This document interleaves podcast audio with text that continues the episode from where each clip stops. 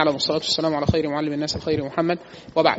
آه، فنحن بصدد قراءة بعض الأبيات وشرح بعض الأبيات منها من ألفية السيرة في السيرة النبوية للحافظ العراقي. وهي من أشهر المنظومات على الإطلاق في السيرة النبوية. وميزتها إن هي شاملة ويذكر فيها الخلاف. آه، حتى لو أقوال ضعيفة يقولها وبعد كده يقولوا الصحيح كذا كذا أو الراجح كذا كذا كذا لأن هو من علماء الحديث الكبار ومن علماء السيرة الكبار أيضا. تمام؟ مثال إحنا هنقرأ بعض الأبيات كتجربة وبعد كده نقرأ الأبيات الأبيات اللي إحنا نقصد ليها يعني اللي هي أبيات الوصف الخلقي للنبي صلى الله عليه وسلم. آه، بسم الله اللهم صل على سيدنا محمد وآله وصحبه وسلم. يقول المؤلف في المقدمة يقول راجي من إليه المهرب عبد الرحيم بن الحسين المذنب أحمد ربي بأتم الحمد وللصلاة والسلام أهدي إلى نبيه وأرجو الله في نجح ما سئلته شفاها من نظم سيرة النبي الأمجد ألفية حاوية للمقصد وليعلم الطالب أن السير تجمع ما صحا وما قد أنكر والقصد ذكر ما أتى أهل السير به وإن إسناده لم يعتبر فإن يكن قد صح غير ما ذكر. ذكرت ما قد صح منه واستطر. أسماؤه الشريفة صلى الله عليه وسلم. محمد مع المقف أحمد الحاشر العاقب والماحرد وهو المسمى بنبي الرحمة في مسلم وبنبي التوبة وفيه أيضا بنبي الملحمة وفي رواية النبي المرحمة طه وياسين مع الرسول كذاك عبد الله في التنزيل والمتوكل النبي الأمي والرؤوف الرحمة والرؤوف الرحيم أي رحم وشاهدا مبشرا نذيرا كذا سراجا صل كذا سراجا صل به منيرا كذا به المزمل المدثر وداعيا لله والمذكر ورحمة ونعمة وهادي وغيرها تجل عن تعداد.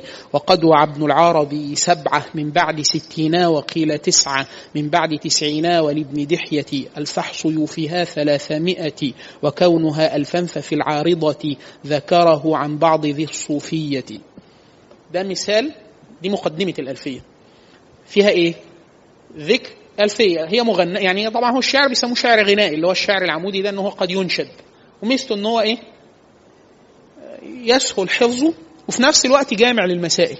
يعني مثلا هو في المقدمة عايز يقول أن هذه القصيدة أن هذه السيرة قد طلبها بعض الناس في كتابة نظم فجابهم إلى هذا. ولم يكتب, ما صح فقط في السير ولكن يذكر المشهور في كتب السير وإن كان إسناده ضعيف أو منكر أو باطل. مش بيقولوا عشان الناس تقتنع فيه لا بيقول عشان هذا ما ذكره أهل السير. طب إيه الراجح والصحيح فبيذكره. هو ده اللي بيقوله اللي إحنا قلنا. يعني مثلا وليعلم الطالب أن السير يعني كتب السير تجمع ما صح وما قد أنكر. يعني في صحيح وفي حديث منكره وباطله وكذا. طب هو هيعمل إيه؟ والقصد ذكر ما أتى أهل السير. هو ده القصد من هذه الالفيه ذكر ما هو شائع في كتب السير صحيح أو ضعيف؟ والقصد ذكر ما اتى أهل السير به وإن إسناده لم يعتبر. هو ده الفكرة. إن هو بيجيبه حتى لو إسناده مش مظبوط بس عشان أنت تعرف إيه اللي موجود في كتب السير بحيث لو حفظت هذا المد استدعيت جميع الجزئيات بالصحيح والخطأ. فتقول إيه؟ وهذا باطل لأنه أنكره كذا وهذا صحيح وكذا فإن يكون قد صح غير ما ذكر. يعني أنا قلت الأقوال أهي. فلو في حاجة صحيحة غير المذكور ذكرت ما قد صح منه واستطر. يعني الصحيح المشتهر المشهور على ألسنة العلماء أذكره بعد أن أذكر هذه الروايات الضعيفة. فده مثال ليه؟ للطريقة اللي هو هيجمع طبعا دي ألف بيت بهذه الطريقة. خلاص؟ مبوبة. أول ما أنا أقف وأقرأ حاجة يعني مثلا مقدمة المؤلف. يقول رأي كده المقدمة. أقول أقف عند أقول مثلا أسماؤه الشريفة. صلى الله دي إيه؟ باب وتحتها أبيات. وهكذا. مثلا الأسماء التي ذكرها النبي صلى الله عليه وسلم فقال كل الأسماء التي ذكر النبي صلى الله عليه وسلم أنه اسمه محمد والمقفي وأحمد والحاشر والعاقب والماحي ونبي الرحمة ونبي التوبة ونبي الملحمة ونبي المرحمة وطه على بعض الأقوال وياسين و الأسماء وبعد كده قال طب هم كم اسم؟ للنبي صلى الله عليه وسلم. فبيقول إيه؟ وقد وعبد العربي سبعة من بعد ستين وقيل تسعة. يعني ابن العربي اللي هو القاضي المالكي قاضي العر... قاضي أبو بكر أبو بكر العربي لقيهم كام؟ عدهم لقيهم 67 وقيل 69 67 اسم أو 69 اسم أو اسم وصفة للنبي صلى الله عليه وسلم. طيب ممكن يكون أكتر من كده فيقول من بعد تسعين ولابن دحية.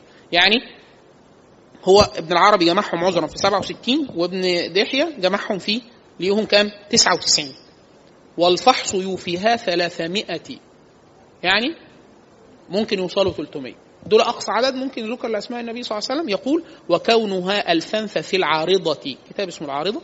خلاص؟ عارضة اللي هو عارضة الأحواذي أحد الشروح لكتب السنة. ذكره عن بعض ذو الصوفية. يعني وكونها ألفا. قد بعض عد أهل التصوف أسماء النبي صلى الله عليه وسلم وصفاته فوصلت إلى ألف اسم. خلاص؟ فالأبيات اللي إحنا قلناها مثلا عشر أبيات فيها أسماء النبي صلى الله عليه وسلم كلها والخلاف اللي فيها في التعداد واسم من ذكرها واسم الكتب المذكورة فيها. فأنا أستحضر عشر أبيات فيها كم من المعلومات إيه؟ ضخم جدا وفي نفس الوقت هي إيه؟ يعني إيه؟ لطيفة وسهلة. وفي طبعا منظومات موضوع لها قبول منها ألفية العراقي. تحس إن الألفية كده يعني إيه؟ في ألفيات بتبقى كويسة وكده بس ما زي ألفية ابن مالك بتاعت النحو. برغم إن عندنا ألفيات كثيرة جدا في النحو. ألفية ابن معطي وألفية الإمام السيوطي وغيرها لكن دي اللي مكتوب ليها القبول والبتاع وليها عليها الشروح وكده. طيب مثلا أنا عايز أذكر نسب النبي صلى الله عليه وسلم. فالنبي صلى الله عليه وسلم من محمد إلى عدنان تقريبا 21 اسم أو 22 اسم. طب أنا هقعد أقولهم ورا بعض كده؟ ممكن أحفظهم ماشي. طب عشان ما انساهمش. فهو يقول إيه؟ ذكر نسبه الزكي الطيب الطيب الطاهر صلى الله عليه وسلم. وهو النص النص النص المتن بيقول وهو ابن عبد الله عبد المطلب أبوه وهو شيبة الحمدين سب أبوه عمرو هاشم والجد عبد مناف بن قصي زيد ابن كلاب أي حكيم يا أخي وابن وهو ابن وهو ابن مرة بن كعب بن لؤي وهو ابن غالب أي ابن فهري وهو ابن مالك أي ابن النضر وأبوه كنانة ثم أبركة والده خزيمة بن مدركة وهو ابن إلياساء أي ابن مضر ابن نزار بن معد لامرة وهو ابن عدنانا وأهل النسب. قد أجمعوا إلهنا في الكتب في الكتب وبعده خلف كثير جم أصحه حواه هذا النظم. ثم ذكر نسب النبي صلى الله عليه وسلم من عدنان إلى آدم وده خارج يعني مش م... ده إحنا قلنا إيه؟ يعني. كذب النساوي لكن هو يقول إيه؟ وهو ابن عدنان وأهل النسب قد اجمعوا إلهنا في الكتب. يعني هنا ده المجمع في نسب النبي صلى الله عليه وسلم. وبعده خلف كثير جم أصحه حواه هذا النظم. في حد بينسب النبي صلى الله عليه وسلم من عدنان لآدم؟ آه. في خلاف كتير خلاف كتير جدا زي ما هو بيقول. بعد كده طب أصح هذه الأنساب؟ يروح ذكره. وبعد كده ذكر عشر أبيات فيها نسب النبي صلى الله عليه وسلم من عدنان إلى آدم. برضه هو إيه؟ النص. بيقول لك بس ده مش مش موت. بس أنا أنا قايل إيه في المقدمة؟ إن أنا هجيب كل اللي موجود ثم لو كان صحيح أو راجع هذكره. لكن حتى لو ضعيف أقوله عشان أنت كده تستغني بهذا المتن إن حفظته عن بقية الأشياء. طيب بعد كده ذكر مولده وإرضاعه. إحنا خلاص في حاجات تعرضنا ليها عن طريق السرد. أنا حابب أضرب بس أمثلة من حاجات. لأن أنا بقول زمان أنا فعلا كنت ما بحبش ال... ما بحبش المتون. المهندسين دايما عقلتهم اللي هو إيه؟ أحفظهم ليه؟ طب ما أنا أقولهم وهفتكرهم وأنا بفهم كويس. بعد وقت العلوم النظرية بتتنسي. طب ما هيتنسوا خلاص؟ لكن لو حافظ فيهم شيء طيب عايزين صفاته. صفات النبي صلى الله عليه وسلم السلوكية يعني سلوكات سلوك, سلوك النبي صلى الله عليه وسلم. هو الراجل إيه؟ طبعا ده كل الحاجات أنا بقلب دي أبواب. آه ذكر قصة الإسراء قصة. آه ذكر آه ذكر عرض النبي نفسه على القبائل وبيعة الأنصار له. وهكذا. تمام؟ ممكن يعني بس أنا أنا حابب نقرأ اللي هي الخصال أو وبعد كده نقرأ الوصف.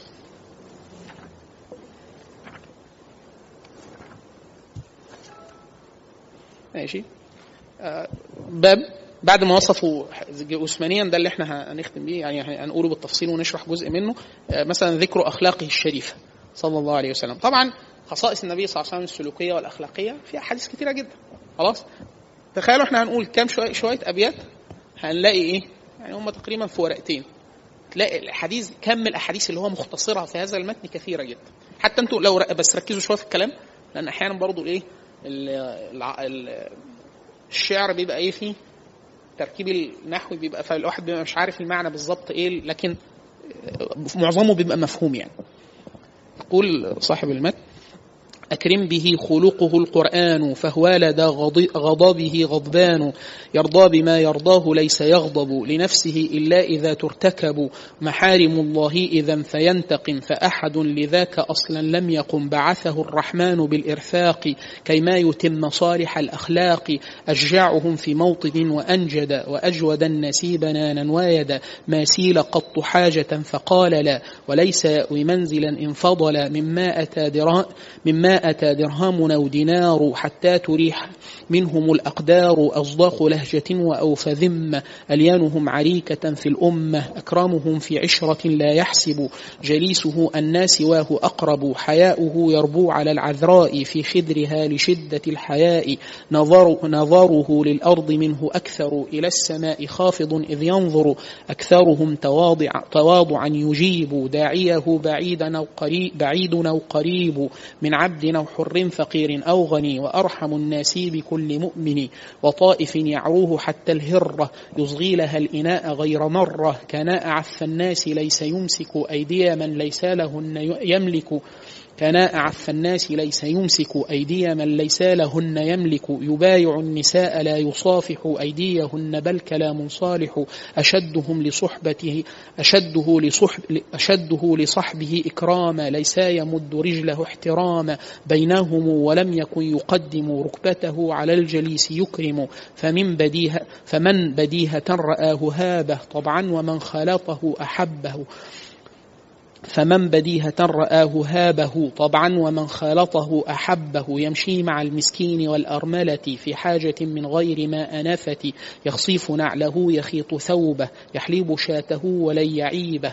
يخدم في مهنات أهله كما يقطع بالسكين لحما قدما يرديف خلفه على الحمار على إكاف غير ذي استكبار يمشي بلا نعل ولا خف إلى عيادة المريض حوله الملاء. يجالس الفقير والمسكين ويكرم الكرام إذ يأتون ليس مواجها بشيء يكره. ليس مواجها بشيء يكرهه. جليسه بل بالرضا يواجهه يمزاح لا يقول إلا حق. يجلس في الأكل مع الأرق. يأتي إلى بساتين يأتي إلى بساتين الإخوان يكرمهم بذلك الإتيان. قيل له يدعو على الكفار دوسا وغيرهم من الفجار. فقال إنما بعثت رحمة وليس لعان النبي الرحمة.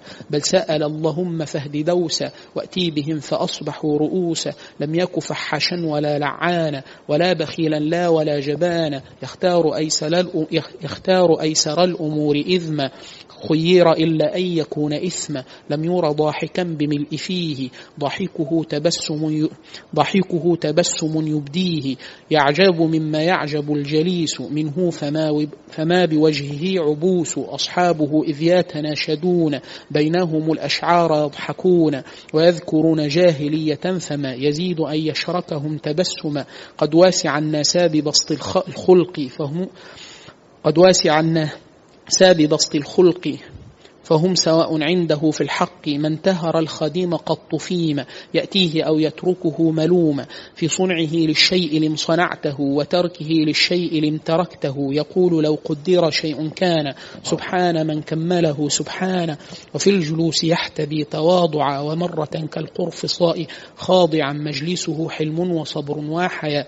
يبدأ بالسلام من قد لقي ويؤثر الداخل بالوسادة أو يبسط الثوب له زيادة. ليس يقول في الرضا والغضب قطعا سوى الحق فخذ فخذه واكتب يعظ يعظ بالجد إذا ما ذكر كأنه منذر جيش حذر ويستنير وجهه إن سر تخاله من السرور بدرا يمنع أن يمشي خلفه أحد بل خلفه ملائك الله الأحد وليس يجزي سيئا بمثله لكن بعفو وبصفح ولكن وليس يجزي سيئا بمثله لكن بعفو وبصفح فضله كان يحب الفال ممن ذكره وكان يكره اتباع الطيرة ده هذه الأبيات في وصف سلوك النبي صلى الله عليه وسلم. كل بيت تقريبا في حديث أو حديثين.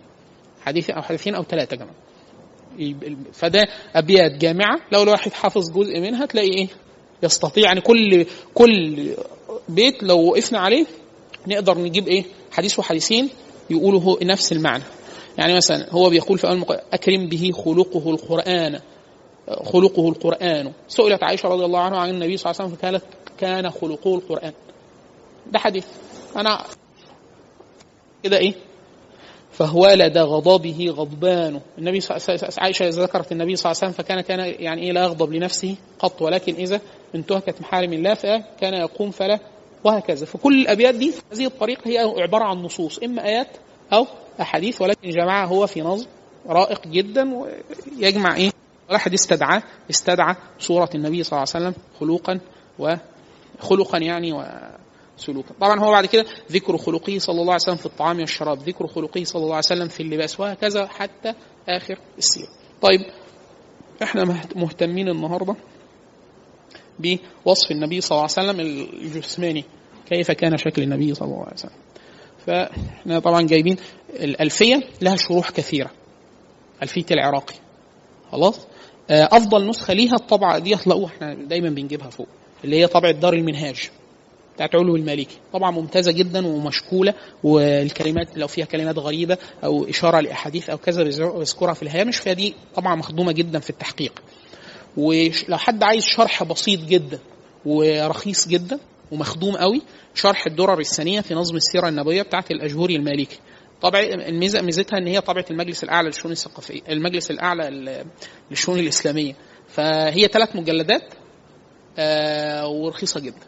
المجلس الأعلى ده هيئة حكومية ومحققة تحقيق علمي جيد جدا وكذا وهي ميزتها إن هي شرح بسيط.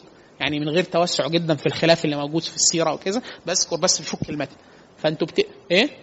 الشرح اسمه شرح الدرر الثانية في نظم السيرة النبوية للإمام علي بن محمد الأجهوري المالكي.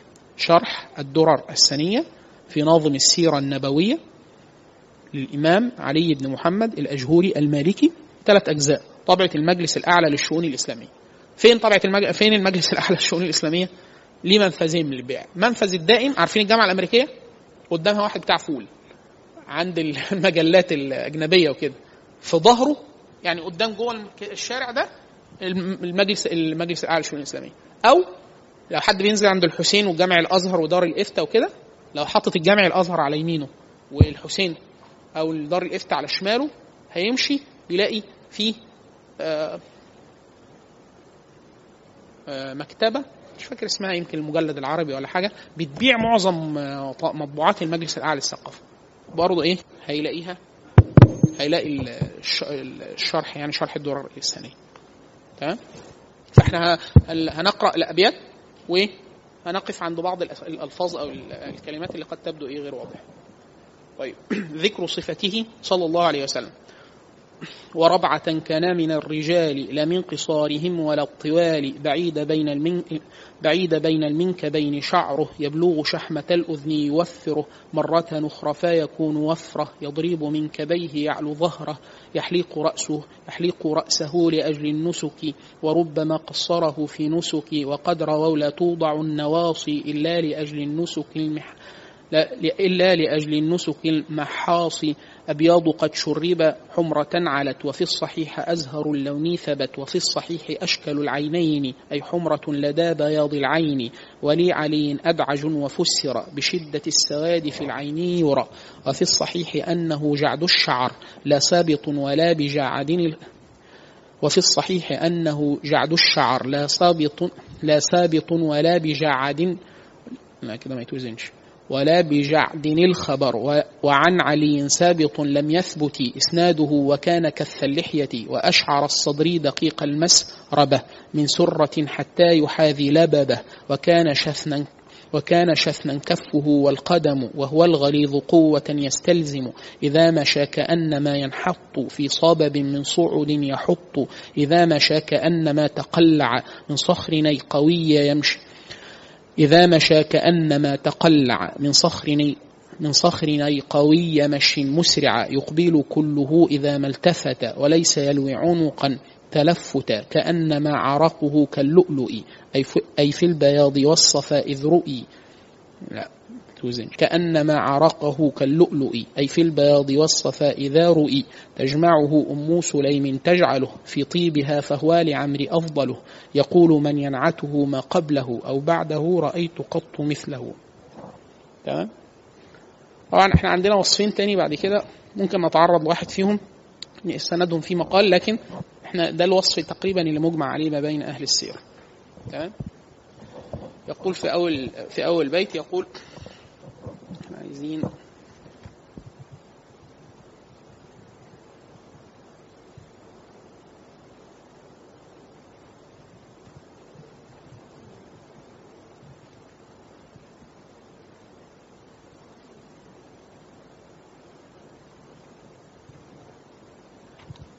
يقول صاحب المد وربعة كان من الرجال. الربعة اللي هو إيه؟ ليس بالطويل الباين ولا بالقصير الايه الذي تحتقره العين أو تخترقه العين.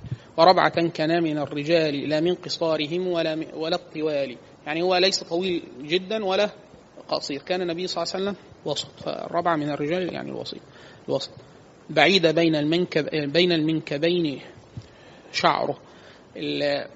البعد ما بين المنكبين أي كان كتف النبي صلى الله عليه وسلم إيه؟ عريض. المنكبين ففي واحد تحسه إيه؟ رفيع من لأن كان النبي صلى الله عليه وسلم عريض بين المنكبين. شعر النبي صلى الله عليه وسلم كان يبلغ شحمة الأذن. هو يقول بعيد بين المنكبين شعره يبلغ شحمة الأذن يوفره. كان النبي صلى الله عليه وسلم يوفر شعره يعني؟ كان النبي صلى الله عليه وسلم شعره طويل. يبلغ إيه؟ فكان النبي صلى الله عليه وسلم في غير النسك يعني هو طبعا النبي صلى الله عليه وسلم آه، اعتمر كم مرة؟ إجماع أهل السير أنهم أربع مرات. فالنبي صلى الله عليه وسلم حلق رأسه أربع مرات. خلاص؟ فحلق رأسه. وطبعا دي من من يعني من حظوظ الصحابة. ليه؟ أنه ده هو طبعا الصحابي الأول اللي اكتشف الحكاية دي. أن النبي صلى الله عليه وسلم لما حلق هو في في النسك. فحلق شعره. هو انتبه لإيه؟ إن هذا هو شعر النبي صلى الله عليه وسلم. يعني جزء من جسم النبي صلى الله عليه وسلم. فيعني ودي فضيلة يعني ما بعدها فضيلة. فكان يجمع شعر النبي صلى الله عليه وسلم. فالناس انتبهت لده فكانوا يجمعون شعر النبي صلى الله عليه وسلم. فكل ما يقصر شعره ولا في, في لأنه تقصير في غير النسك غير ثابت لكن لما يحلق فإيه؟ ياخذوا من إيه؟ من شعر النبي صلى الله عليه وسلم يتبركون به. فكان يتداوى بشعر النبي صلى الله عليه وسلم وبريقه وكذا.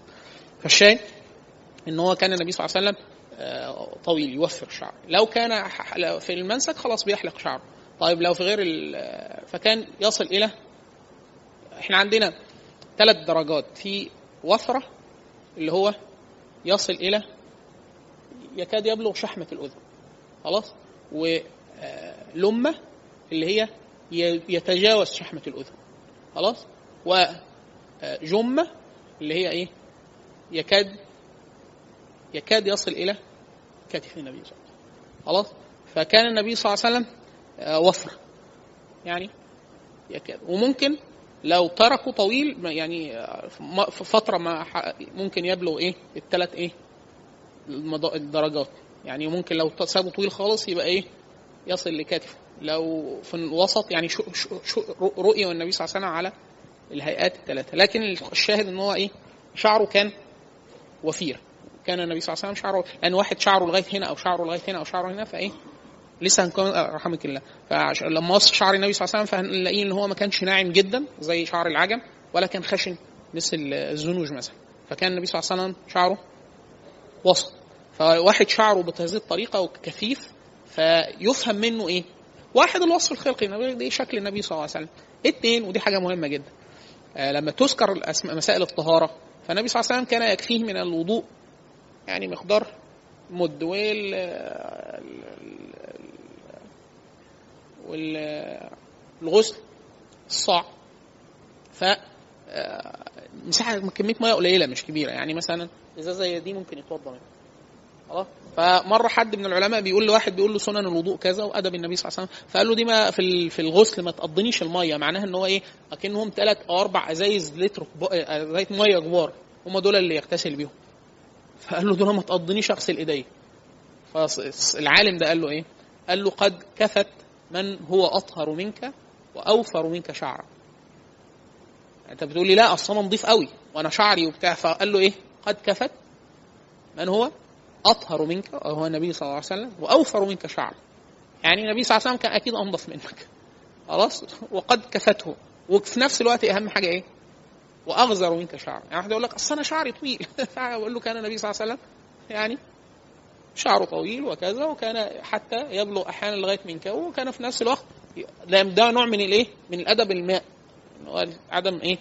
السرف في الماء وكذا وده حاجة أدب صعب جدا بسبب التقنية اللي إحنا بنستخدمها صعب جدا إحنا عايزين نغير التقنية اللي إحنا بنستخدمها المية يعني يا إما الحنفيات تبقى بسنسور يا إما نتعود زي الناس في زمان هتوضى يفتح يجيب حاجة قدر الوضوء الحقيقي بتاع النبي صلى الله عليه وسلم اللي هو فيه اقتصاد ويملاه ويقفل الحنفية وياخده ويتوضى منه. عشان الحنفية أول ما بنفتحها بيتحمي فيه صغير في الوضوء. وكمان الغسل لا قطيع أفيال كبار مش صغيرين. ليه؟ ده إحنا تحت الدش وقاعد. خلاص؟ فده يعني متجاوز حتى وده وده داخل في حديث النبي صلى الله عليه وسلم لا يكونن من أمتي من يتعدون في الطهور والدعاء. في الطهور التجاوز حد حد السنة في الماء. والدعاء اللي هو الدعاء إما بإثم أو الدعاء الحديث لما رواه الصحابي سمع أحد ابنائه صحابي سمع ابنه بيقول اللهم أدخلني القصر الأبيض عن يمين الجنة. يعني دخلني الجنة في القصر الأبيض اللي في اليمين. فقال له يا بني قد سمعت رسول الله صلى الله عليه وسلم يقول لا يكونن من أمتي من يتعدون في الدعاء والطهور. فلا تكن منهم. زي التعدي في الدعاء اللي هو الدعاء بمحال. اللهم أهلك جميع الكفار على وجه الأرض. مش هيحصل. ان لا القيامة تقوم والكفار مالين الأرض يا رب احرق اليهود كلهم ده في تعدي واحد يقول بس اليهود انت مش عايزهم يتحرقوا؟ مش مش مش, فكرة إن أنا مش عايزهم هم مش هيتحرقوا كلهم خلاص الدعاء اللي هي الدعاء بالإيه؟ بالكيلو. ففي ده ده يعني ده بيسموه تعدي في تعدي في الدعاء تعدي في الدعاء أو أحيانا إيه؟ لا الدعاء على الظالمين ده حاجة حسنة جدا. لأنه اجمالا اللهم عليك بالظالمين يعني اللهم يعني كل الدعاء حلو بس هي الفكرة في إيه؟ لا ما دي دي ده بيسموه الأدب في الدعاء إن هو كثير من الأئمة كان إذا يعني دعا الإمام فقال اللهم أهلك الظالمين لم يؤمن. ما يكونش يقول آمين. ليه؟ يقول فنحن ممن؟ إحنا إحنا من الظالمين فتدعي على نفسك في حد عاقل يعمل كده. عشان كده كتير من الأئمة أنا دي حاجات مرة حد الدعاء عايز فقه شديد جدا. واحد كان يقول إيه؟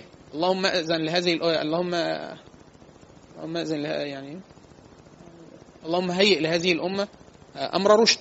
يعز فيه أهل طاعته. و ويهدى فيه أهل معصية. كانش يقول ويذل. من باب اللي هو إيه؟ أنا عايز أنا عايز يهديهم. فالدعاء فيه حتى النبي صلى الله عليه وسلم لما دعا على من النبي صلى الله عليه وسلم شقوا يعني كسروا رباعيته وضرب بالسيف في كتفه قدمه وفي في رأسه الشريف أحد. فدعا على أقوام بأعينهم يعني. فنزل فيه فيه فأنهاه الله عز وجل عن أن يدعو عليهم. ونزل في قوله فيهم قول الله عز وجل ليس لك من الأمر شيء. الغريب إن الثلاثه اللي كان بيدعو عليهم النبي صلى الله عليه وسلم كلهم أسلموا وحسن إسلامهم. فكان الله عز وجل يعني إيه؟ عايز حتى هو ذكره في الأخلاق لما هو لك إيه؟ لما قالوا له ادعو على دوس. فلم يدعو عليهم فقال اللهم اهدي دوسا وقد هداه طيب. ف ده وصف الشعر. فهو هنا بس في المتن بيقول إيه؟ بيقول طب إحنا عندنا كذا رواية. بتقول إن هو كان شعر النبي صلى الله عليه وسلم موفر وكان آه لمة وكان آه جمة. طب مين فيهم ناخدها؟ إحنا بنقول أكيد النبي صلى الله عليه وسلم ما كانش شعره ثابت على درجة فقد رآه أحد بعد القص بعد بعد فترة طويلة من. أو قبل العمرة الثانية وهكذا. فهو. عشان ميزة المتون كده إن هي مختصر بس إيه؟ شامل المسائل على حتى ولا على سبيل الإشارة. يعني أنت ممكن الكلمة تفكر الواحد بعيد بين المنكبين شعره يبلغ شحمة الأذن يوفره مرة أخرى فيكون وفرة يضرب منكبيه يعلو ظهره. مرة أخرى فيكون وفرة. يعني إيه هي فكرة إن هو يبلغ الشحمة وممكن يكون يعني مرة ومرة. خلاص؟ فيضرب من كبيه يعلو ظهره ممكن إيه؟ يوصل يوصل يبقى إيه؟ جمة. اللي هو يوصل للكتف يعني. يحلق رأسه لأجل النسك. يعني النبي صلى الله عليه وسلم لم يرى حالقا رأسه كله إلا في النسك عشان حتى بعض عند الإمام مالك مثلا يكره حلق الشعر كله لغير الحاجة في غير النسك. واحد يقول لك إيه؟ ما تيجي نضرب زلبطة. فعند بعض المذاهب ما- منها لأن النبي لم يفعل ذلك واحد يقول لك لا ده بحكم العادة النبي ما عملش كده. ومنها إن كثير من سمات الخوارج في الاحاديث أقوام محلقين الشعر. فبعض المذاهب بتقول كده. إحنا طبعا بنذكر ده مش على سبيل الإجماع ولا حاجة. يعني بس بنقول إن في المسائل دي فقهاء ياخدوا منها أحكام. يحلق, يحلق رأسه لأجل النسك النسك وربما قصره في نسك. الحتة دي لما قال وربما آه، ده فيها تضعيف. لأن في ناس بيقولوا النبي صلى الله عليه وسلم حلق وقصر. قصر يعني؟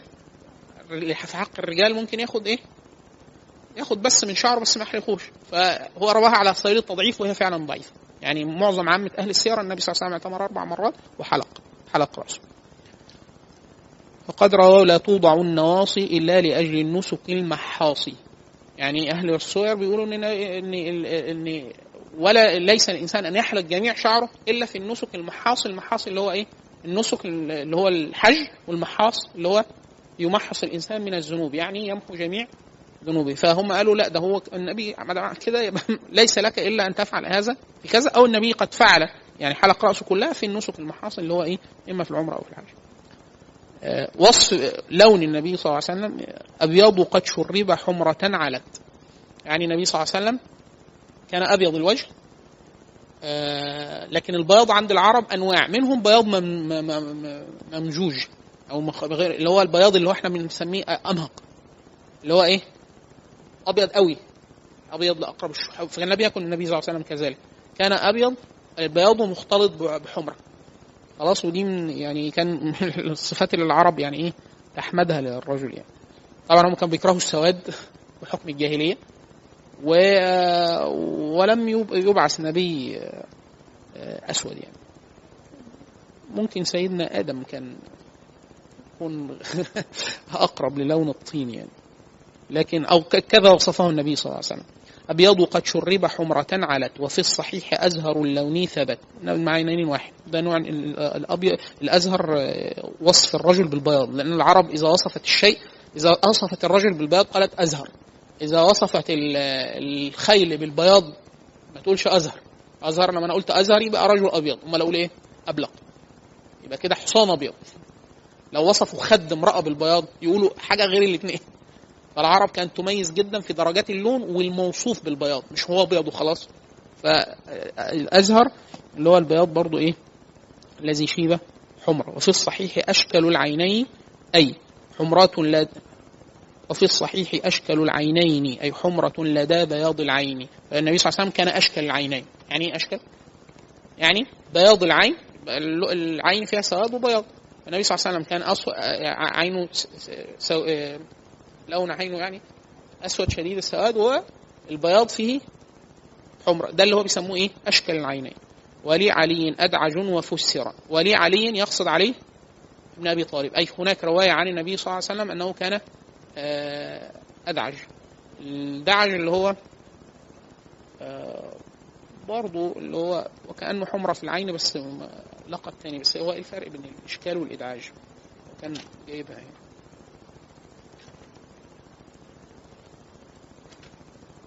وضعف. يعني ولي علي كذا يعني قال مش مش ده المعنى. لأنه قد يفهم من الدعج إن هو قد يكون آه، مش مش نفس المعنى بتاع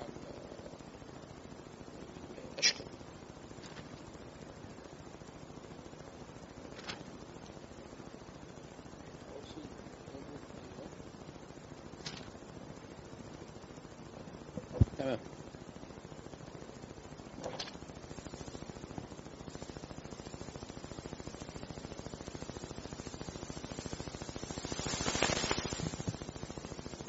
آه.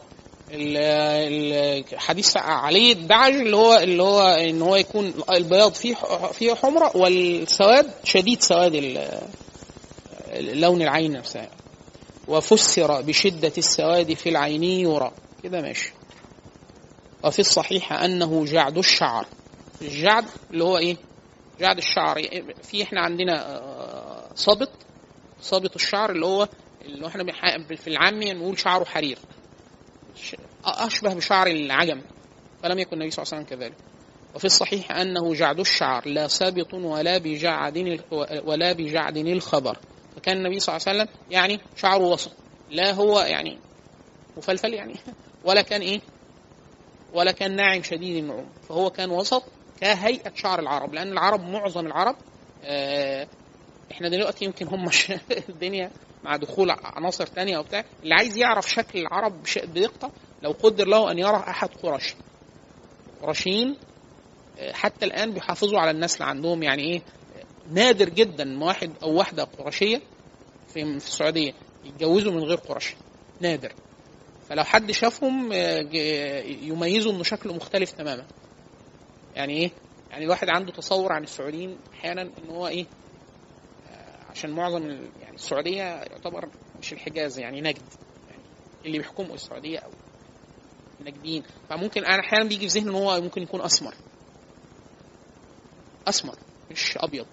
خلاص؟ لكن في ناس بعض حتى في بعض الدعاة السعوديين. الواحد أول ما يشوفه يقول أيوه لو هو وصف واحد بالبياض ومش بياض أوروبي يبقى ورجل يبقى شكله كده في البياض في بيان بياض البشر. تمام؟ وكذا الشعر. حد منهم بيطول شعره أو كذا تلاقي الشعر اللي هو ناعم بشكل زي اليابانيين مثلا ولا ولا هو مجعد زي زي المصريين والمغاربة والمثلا والزنوج يعني. وفي رواية ان النبي صلى الله عليه وسلم كانوا شعره يعني ناعم كالأوروبيين وهي رواية غير صحيحة. بحيث يبقى إيه؟ هو دايما الراوي كما الحافظ العراقي كما أخبر في المقدمة أنه يذكر الخبر المنتشر ولو هو منتشر ومش صحيح يقول هو منتشر ومش صحيح. أن وفي الصحيح أنه جعد الشعر جعد الشعر لا ثابت ولا بجعد ولا بجعد الخبر. وعن علي ثابت لم يثبت إسناده وكان كث اللحية. انتقل من وصف شعر النبي صلى الله عليه وسلم إلى وصف لحية النبي صلى الله عليه وسلم. فكان النبي صلى الله عليه وسلم كث اللحية يعني غزير غزير اللحية. ها؟ عشان كده الله يرحمه بقى. في حد بعض الأساتذة كتير جدا عندنا كانوا في الكليات لما كان حد يلتحي يقول له أنت عامل إيه في وشك كده؟ فيقول له النبي كان يقول له مين قال لك؟ فإحنا نقول له إيه؟ الحافظ العراقي قال لك. يعني أن وصف النبي صلى الله عليه وسلم في السير طبعا الحافظ العراقي زي ما إحنا قلنا بياخد البيت هو عبارة عن حديث أو حديثين أو ثلاثة والصحيح يبقى هو ده الصحيح. يعني ليه حديث واثنين وثلاثة وأربعة مذكورين على هذا الوصف. فالنبي صلى الله عليه وسلم كان كث اللحى عشان كده إحنا بنقول لو واحد جه واحد جاله في المنام وهو حليق. اللي جاله في المنام حليق. وقال له أنا النبي صلى الله عليه وسلم فهو كاذب. ده ليست هيئة النبي صلى الله عليه وسلم. طب لو جاله واحد شعره حرير فبنقول لك وكان شعره حرير ما شاء الله. فعلا نقول له والله. أو جالي واحد أسمر وشعره مكركت فنقول له ولابس عمامة ما شاء الله خضراء فنقول له برضه مش ده النبي. فيعني لك بس النبي لا يتمثل. أي لما لما يكون لو جالك وصف النبي صلى الله عليه وسلم فالشيطان لا يتمثل بهيئة النبي صلى الله عليه وسلم. ما يجيش بقى في المنام ويكذب. لكن جالك واحد أسمر أسمر أسود شعره اكرت ولابس عمامة خضراء وانت عجبك وكل حاجة وقال لي كذا فنقول له آه ماشي يعني دي من الشيطان لأنه ده مش النبي صلى الله عليه وسلم مش ده وصفه خلاص؟ ده جزء من طيب. عن علي سابط لم يثبت إسناده وكان كث اللحية يعني كانت لحية كبيرة وكان ثبت في عن كثير من الصحابة منهم عبد الله بن عباس في تفسير القرآن محلقين رؤوسكم ومقصرين أي التحليق في الرؤوس والتقصير في اللحى. وثبت عن عدد كثير من الصحابة أنهم كانوا يأخذون ما زاد عن القبضة. يعني إذا أراد الرجل أن يأخذ من لحيته فإذا زادت عن القبضة قبض على لحيته. لو اتبقى هنا شعر إيه؟ حتى لا يكون الرجل ثائر الشعر ولحية الشيطان فإيه؟ ما زاد عن القبضة أخذوه. وده مروي عن كثير جدا من الصحابة بل وارد في تفسير الصحيح عن عبد الله بن عباس في تفسير محلقين ومقصرين أي محلقين رؤوسكم ومقصرين لحاكم. طبعا المذاهب الأربعة على اللي هي التشذيب يعني لو واحد لحيته بتطلع حتة طويلة حتة قصيرة حتة طويلة حتة قصيرة. يقول لك سيبها زي ما هي كده لا آه يسوي منها حتى يكون إيه؟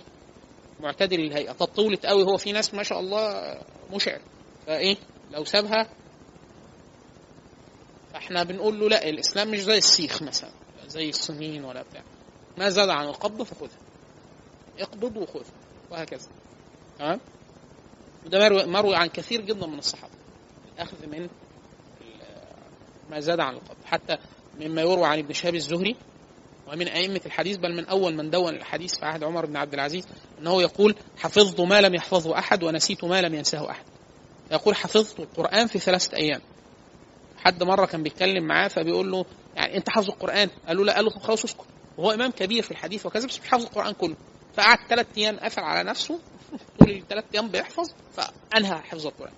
فده لا يقدر عليه أحد من الناس. حاجة غريبة فعلا ثلاث أيام ويخلص وبتاع. ما إحنا مش عارفين هو تاني كان حافظ قد إيه؟ برضه الرواية ما بتقولش. وفي نفس الوقت آه، أنا أصدق حاجة زي كده. ليه؟ لو واحد هو عربي فصيح آه، لسانه مستقيم وبتاع ومتغاظ في نفس الوقت. ممكن يعمل الإنجاز ده. ويقول ونسيت ما لم ينساه أحد. إيه اللي ما ينساهوش حد؟ قال قبضت على لحيتي. هو المفروض الإنسان لو ذكى يعني الراجل بياخد بياخد وبياخد الزياده عمل إيه؟ قبض وخد من فوق. عارفين لما الواحد يسهو الدنيا تبوظ؟ عمل كده. إخواتي البنات زمان يا عيني يقول رايحين فين؟ أخواتي كلهم بنات فكان اللي يعني إيه؟ عادات النساء واخد عليها شوية فيقول لك يلا بقى ان أصلا يعني هيقصوا القص- القصة بتاعتهم. وهيصه وبتاع. وبعد كده تحصل مشكلة حد يكون بيتدرب في واحدة وتروح مبوظها لها. لها طب ما هتطول. يعني إيه المشكلة في كده؟ إحنا طبعا الرجالة متعودين على إيه؟ فكرة التغيير. شهر تشيل شكلك بيتغير تماما بتحلق بتاع. هم قاعدين يا عم طوت معاهم. فطبعا ده بيأثر في معنوياتهم جدا موضوع الشهر تمام آه. كان كف اللحية وأشعر الصدري دقيق المسربة وفي رواية المسربة والاثنين صحاح يعني المسربة والمسربة. آه، أشعر صدر النبي صلى الله عليه وسلم كان يعني إيه؟ له شعر في صدره ودقيق المسربة أو المسربة. المسربة اللي هي إيه؟ خط من الشعر من سرة الرجل إلى آه، اللبب اللي هو نقطة من- هذه المنطقة في الصدر اللي هي إيه؟ بعد الثدي بشوية. دون. فالنبي صلى الله عليه وسلم كان له خط دقيق من الشعر من سرته إلى واحد يقول لك طب هو اتشاف إزاي؟ سؤال آه يعني ج- لو وصفت في الحديث عائشة أو واحدة من أصحاب النبي من زوجات النبي صلى الله عليه وسلم ماشي طب إزاي الناس عرفت ده؟ إيه؟ هو معظم لبس العرب دي دي كويس طبعا في الإحرام النبي صلى الله عليه وسلم يوصف كثير جدا في إنه في الإحرام آه يعني الرجال في عموم الناس حتى الآن الراجل بيبقى ماشي يرى منه بطنه وصدره وكذا فده أصلا جزء كبير جدا من العرب كانوا بيلبسوا كده. يعني لبس الإحرام ده الخصوصيه فيه إن هو غير مخيط وبتاع. لكن الهيئة دي كتير جدا من العرب كانوا بيلبسوا كده. عشان كده في الحديث حديث سلمان الفارسي لما كان عارف علامة النبي صلى الله عليه وسلم خاتم النبوة ودي علامة وكأنها شامة في كتف النبي صلى الله عليه وسلم. فالنبي صلى الله عليه وسلم علم أنه يريد أن ينظر إليها فيستوثق من نبوة النبي صلى الله عليه وسلم. فالنبي أرخى آه وحديث الصحابي اللي هو إيه؟ آه، قال له يا رسول الله آه، لما النبي صلى الله عليه وسلم بعرض السيف بيوص- بيصفهم للقتال فوقفوا صف فواحد طالع شوية فراح ضربه بعرض ال... في لما عرض عصاية مش فعرض بعرض السيف قال له إيه؟ استوي يا سواد. فقال له قد أوجعتني يا رسول الله. فالنبي صلى الله عليه وسلم قال له اختص. يعني أنا ضربتك فأوجعتك. أنا مش مجرد نظام ده أنت وجعتني فقصص فقال له اضربك زي فالنبي صلى الله عليه وسلم قال له اختص. يعني ضربني زي ما ضربتك فقال له لا انت ضربتني على بطن أنا اضربك على بطنك فكشف له النبي صلى الله عليه وسلم عن بطنه الشريف فكب على النبي صلى الله عليه وسلم يقبله فهو فقال ما أردت بفعله قال أردت أن يكون آخر ما يمسه كان هو قتله في قتال فأردت أن يكون آخر ما يمسه من الدنيا هو جسدك يعني فهو الفكرة إن هو النبي صلى الله عليه وسلم كان يرى منه كعادة الرجال في هذا الوقت. وحاليا مثلا ده مثلا متعارف عليه في المدن الساحلية مثلا. ممكن واحد يبقى معروف وصفه من غير أبوه وأمه وأخواته وبتاع. إيه السبب؟ هو طول اليوم يعني إيه؟ ده عرفا مقبول. عشان كده إن واحد هنا مشي لابس بنطلون بس. حاجة غريبة. لو واحد شا... متشاف كده حاطط حاجة كده مجرد ساتر كتافه وماشي صدره كله باين وبطنه وبتاع. في المكة؟ في مكة أو في المدينة؟ ما... الناس ما تستغربش قوي ليه؟ عرفا المكان ده الناس إيه؟ بتعمل فيه. كده. وأشعر الصدري دقيق المسر... المسربه يعني أي الشعر دقيق يعني مش منتشر زي شعر صدري من سرة حتى يحاذي لببه. من اللي هو شعر المسربة ده من السرة إلى هذه المنطقة من الصدر. وكان شثنا كفه والقدم شثن الكف والقدم يعني غليظ الأصابع غليظ أصابع اليد والقدم. في واحد عارفين صوابع بتبقى أحيانا صوابع رفيعة. أما النبي صلى الله عليه وسلم فكانت صوابع قدم واليد الشثم اللي هو ضخم الأصابع. ولا يقتضي من هذا ضخامة الكف ولا القدم. يعني في واحد بيبقى صوابعه م- م- مربعة ومليانة شوية. كذا كانت صوابع النبي صلى الله عليه وسلم. أصابع النبي صلى الله عليه وسلم أصابع اليد والقدم. لكن مش معناه إن الكف نفسها اللي هي المنطقة الراح اللي هي دي مش لازم هي نفسها كانت تبقى ضخمة قوي عشان حتى لا يتصور أحد إن هو إيده كلها ضخمة أو رجله كلها ضخمة. لا هو كان أصابع ده وصف الإيه؟ أصابع. وكان شثما كفه والقدم وهو الغليظ قوة يستلزم. هو بيقول وصف وصف قدم النبي صلى الله عليه وسلم فمن كان وصف قدمه هكذا يقول فانتقل مشيا. فإذا مشى كأن ما ينحط في صابب من صعود يحط. كان النبي صلى الله عليه وسلم إذا مشى وكأن في سرعة المشي. وحركة جسدي إذا ك... إذا مشى وكأنه ينزل من من صابب أو من شيء. كأن واحد عارفين لما واحد يكون ماشي على حاجة مائلة فتحس إن هو ماشي إيه؟ بسرعة. فكان مشي النبي صلى الله عليه وسلم إيه؟ هكذا. بل كذا وصف كثير من مشي الصحابة. يعني سيدنا عمر بن الخطاب سيدة عائشة مرة كانت ماشية فأدركت هي التابعين فلاقي ثلاثة ماشيين في الشارع راحة كده وحنين دوره. قالت من هؤلاء؟ قالوا لها إيه نساك شيخ. ملتزمين حاجة كده. فعائشة قالت رضي الله عن عمر كان إذا مشى أسرع وإذا ضرب أوجع وإذا تكلم أسمع وكان أنسك الناس يعني خير الناس يعني. مش محتاج أنت تقعد عامل إيه؟ الراحة وبتاع. كان النبي صلى الله عليه وسلم صاحب مشية سريع وكذا عمر بن الخطاب يعني الموضوع مش إيه؟ يقول لك لا ما تمشيش يعني امشي بهدوء. كان النبي صلى الله عليه وسلم سريع المشي. إذا مشى كأنما ينحط في إذا مشى كأنما ينحط في صدب من صعد يحط. إذا مشى كأنما تقلع من صخر ناي قوي مشي مسرع. هذا وصف المشي قوي وسريع. يقبل كله إذا ما التفت. يعني النبي صلى الله عليه وسلم إذا آه، أراد أن يلتفت إلى الخلف إلى الخلف. واحد يعني يعني نادى على النبي صلى الله عليه وسلم ف فكان لا يلتفت بعنقه هكذا. كان إذا التفت لأحد التفت بجسمه كله. يل- يلف له كله على بعضه. بص إن أحيانا البصة دي لما واحد يبص لك ففيها نوع وكان النبي صلى الله عليه وسلم يعني إيه خلقه القرآن كما وصفت عائشة. فإذا ولكن في صاحب المتن يقول بعض علماء السير يقولون معنى كله إن هو كان لا ينظر سواء يسار ولا يمين ولا حتى في الخلف إلا بجسده كله يعني لو واحد كلمه جنبه ما بيعملوش كده لازم يديله كده. فبيقول لا ده لا يستلزم لا يستلزم. اللي يستلزم بس فكره إيه؟ لو خلفه هو اللي كان يلتفت بك- بكله بجسده كله ولكن اللي يساره اليمين فممكن إيه؟ فيلتفت له النبي صلى الله عليه وسلم كما يلتفت الناس. لكن هو بس إيه؟ يقول يقبل كله إذا ما التفت وليس يلوي عنقا تلفتا كأنما عرقه كاللؤلؤ. يعني كان عرق النبي صلى الله عليه وسلم وخاصة معظم يا إخواننا معظم الوصف الحسي للنبي صلى الله عليه وسلم اللي فيه أشياء خارجة عن المعنى البشري المعهود بعد رحلة الإسراء. بعد رحلة الإسراء. يعني النبي صلى الله عليه وسلم أسري به في عام عشرة. خلاص؟ النبي صلى الله عليه وسلم لما عاد من رحلة الإسراء فالنبي تعرض إلى يعني مقام لم يصله قبله نبي أو بشر في العموم. فتخيل واحد بيتعرض لإيه؟ يعني الملائكة أو عروج للسماء السماوات ولقاء الأنبياء وحتى بلغ النبي صلى الله عليه وسلم حتى قال في إلى مكان سمعت فيه. يعني صرير الأقلام. سمع يعني الملائكة وهي تكتب الأشياء وكذا. فمن تعرض لهذا وقد كلمه الله عز وجل فالنبي صلى الله عليه وسلم هيئته البشرية تغيرت. تغيرت بس طبعا يعني إيه تغيرت؟ مش هو شكله اتغير. لا صفاته. فمنها عشان كده في واحد يقول لك طب الكفار في مكة طول الوقت من الأول ما كانش فبنقول لا ده النبي صلى الله عليه وسلم يعني مثلا عصمة النبي صلى الله عليه وسلم من أن يقتل دي جت بعدين خالص. آه، وجزء من صفاته ال- البشرية اللي هي مثلا زي لسه إحنا وصف العرق عرق النبي صلى الله عليه وسلم كاللؤلؤ.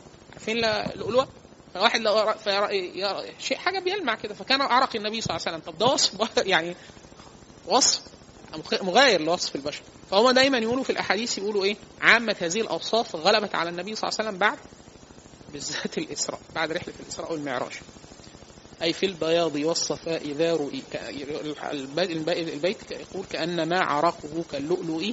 أي في البياض والصفاء ذا رؤي. يعني صافي أبيض متلألئ ده كان عرق النبي صلى الله عليه وسلم. طيب هو كده بس؟ لا. كان أطيب من الطيب. يعني من مس عرق النبي صلى الله عليه وسلم وكأنه وكأنه مس طيبا والنبي صلى الله عليه وسلم كان يضع الطيب. ولكن هكذا كان وصف عرق النبي صلى الله عليه وسلم بلا طيب. حتى أن أم سليم كانت عارفين لما واحد ينام فترة على حاجة ممكن يصحى يلاقيها إيه؟ مبلولة. كانت أم سليم كان النبي صلى الله عليه وسلم إذا قال عندها كانت تأخذه فتعصر. هذه الأشياء تضع تتعطر به. تحط في الله عليه وسلم يقول تجمعه أم سليم تجعل في طيبها فهو لعمري أفضل. أي أفضل للطيب يعني.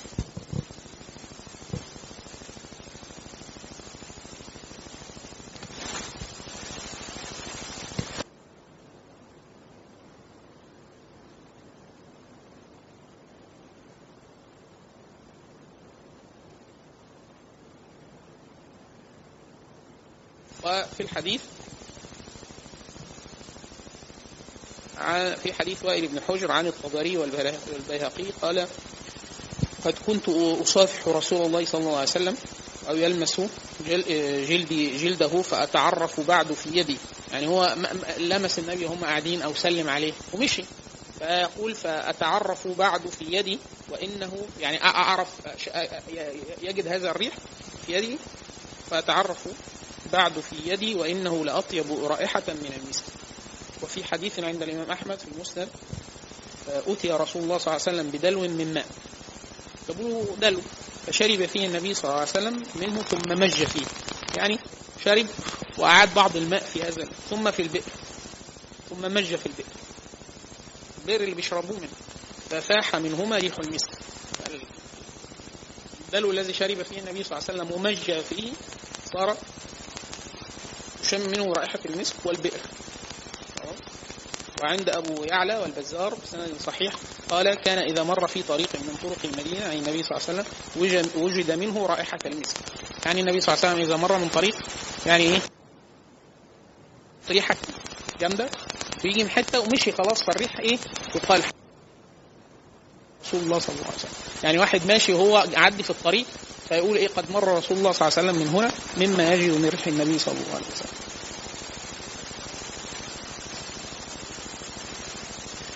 يقول يقول في في, في آخر هذا الباب يقول يقول من ينعته ما قبله أو بعده رأيت قط مثله.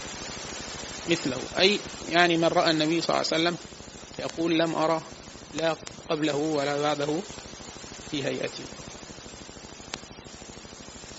تمام؟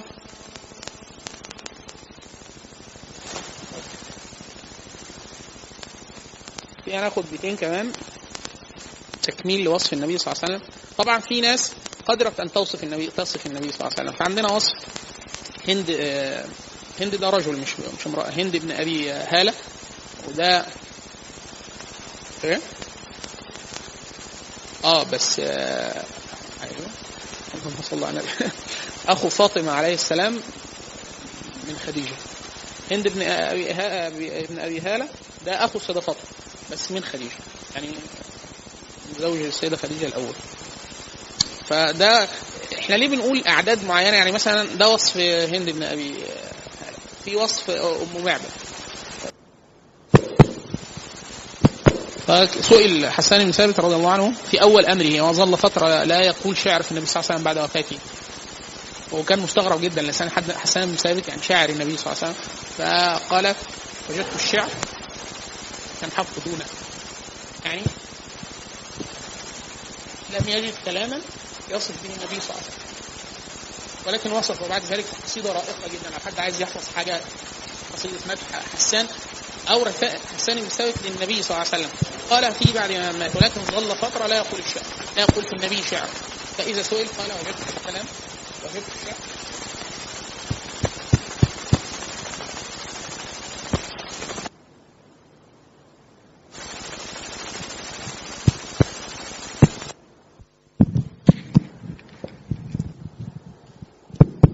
كده كويس؟ يقول بوب بوب الحافظ العراقي باب آخر في ذكر وصف هند ابن أبي هالة له صلى الله عليه وسلم. عايزين برضو إيه؟ نتعرض لبعض الأشياء قد ذكرها هو ولم يذكرها غيره. يقول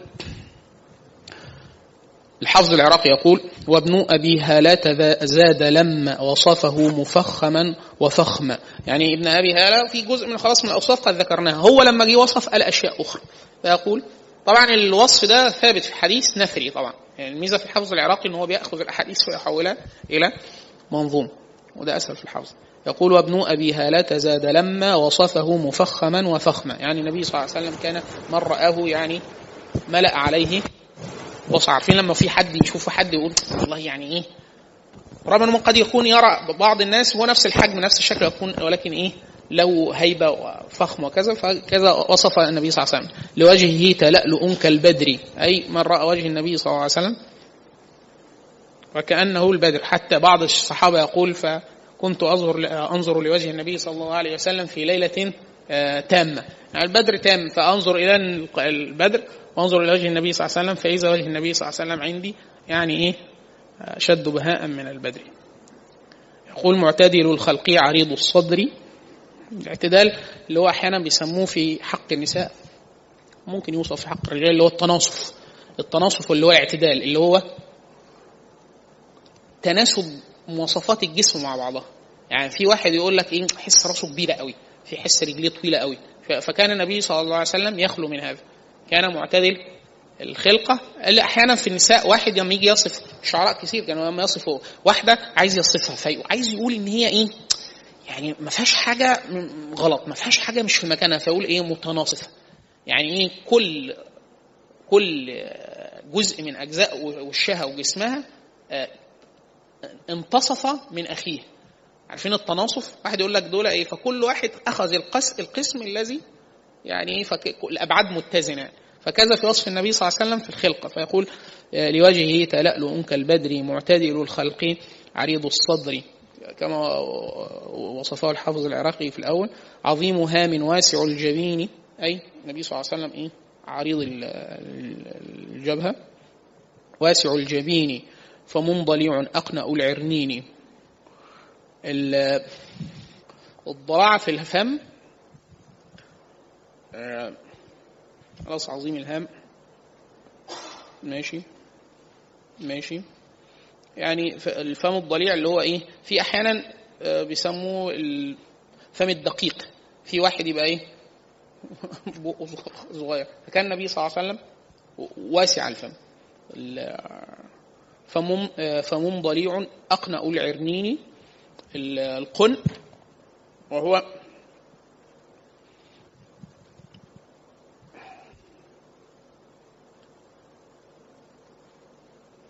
اللي هو استقامة استقامة عظم الأنف. يعني كان النبي صلى الله عليه وسلم إيه؟ مستقيم عظمة الأنف طويلة. يعلوه نور من رآه إذ ما لم يتأمل ظنه أشم. يعني من رأى أنف النبي صلى الله عليه وسلم يحسب أن في نهاية طول عظمة الأنف يعني وكأنه إيه؟ الأشم اللي هو إيه؟ أنفه. آخرها فيها بعض الظهور يعني. يظنه كذلك. يعني ده اللي يبدو لي لكن هو مش كده بالظبط يعني. مفلج الأسنان الفلج اللي هو المسافة البسيطة ما بين الأسنان. سهل مفلج الأسنان سهل الخد. عارفين لما في واحد يشوف حد فيقول خدوده عاملة زي الأطفال؟ الخد الطفل اللي هو فكان النبي صلى الله عليه وسلم مش كده. كان سهل الخد. يعني ما فيهوش التكور ده. مفلج الأسنان سهل الخد. أشناب بادن طويل الزند.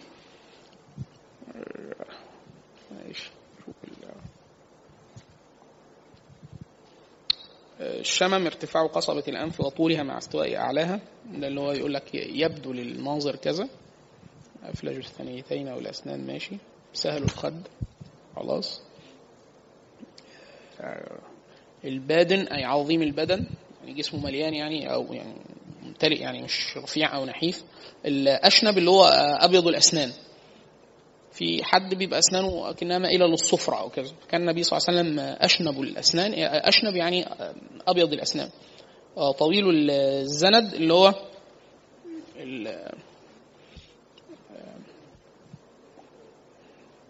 عارفين لعيبة الجمباز. لعيب الجمباز أحيانا بيبقى دراعه قصير ومتكوك كان لا النبي صلى الله عليه وسلم زنده طويل. إحنا أحيانا بنجيب الحاجة بال بال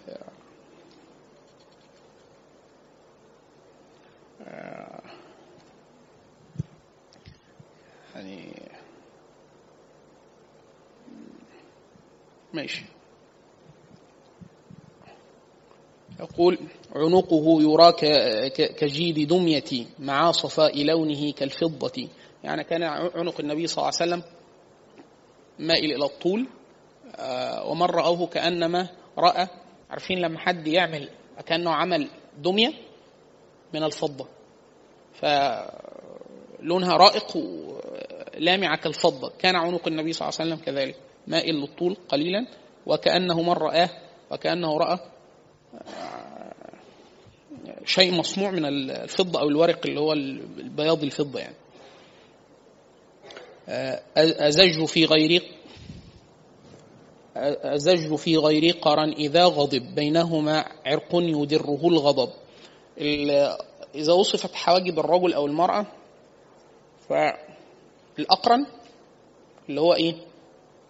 حواجبه متصلة. الأزج اللي هو في فاصل. فكان النبي صلى الله عليه وسلم من رآه من بعيد ظنه أقرن. يعني كان النبي صلى الله عليه وسلم كثيف الحاجب مقوس يعني مائل في نفس الوقت إيه؟ مقترب. من رآه من بعيد يظنه أقرن. وإذا اقترب منهم علم أنه أزج. يعني أزج في غير قرن إذا غضب. بينهما عرق يدره الغضب. وكان بين بين الحاجبين عرق. عرق يعني عارفين لما في حد بيتنرفز في حد أحيانا إيه؟ عرق العرق هنا ينفر. فكان النبي صلى الله عليه وسلم إذا غضب علم في وجهه الشريف من من هذا العرق فهو ينفر كده إذا غضب بين قرنين. يقول وسائل الأطراف رحب الراحة ضخم الكراديس زريع المشية. أو المشية وسائل الأطراف رحب الراحة ضخم الكراديس زريع المشية أقول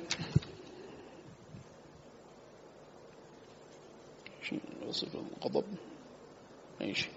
سائل الأطراف إحنا اللي هي فكرة أشبه بفكرة ال يعني عدم القصر الشديد أو إحنا أحيانا بنسميه متكوك كده أو مضغوط.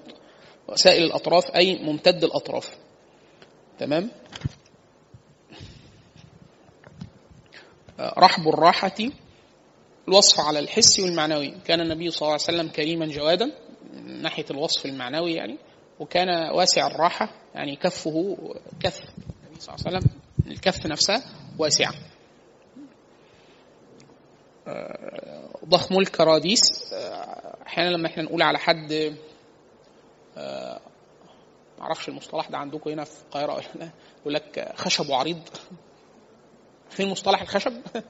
خشب يقصده إيه؟ يقول لك خشب حاجة يعني عظمه. فضخم الكراديس يعني عظام النبي صلى الله عليه وسلم ليس بالنحيف لا عظام عظام النبي صلى الله عليه وسلم كانت إيه؟ ممتلئة. أي عظيم رؤوس العظام غليظها. زريع المشية هو تصديقا للأبيات التي قالها في الأول أنه كان النبي صلى الله عليه وسلم ينحدر من صبب أو من من مكان منحدر. ذريع المشي أي سريع سريع المشي. مش معناه سريع برضه ان هو معناها اللي إيه؟ يعني السرعة الشديدة جدا اللي هو لدرجة إن هو يعني إيه؟ اللي فيها فيها إفراط يعني أو كذا. طيب ممكن عايزين برضو لو نقرأ حاجة تانية في في الوصف.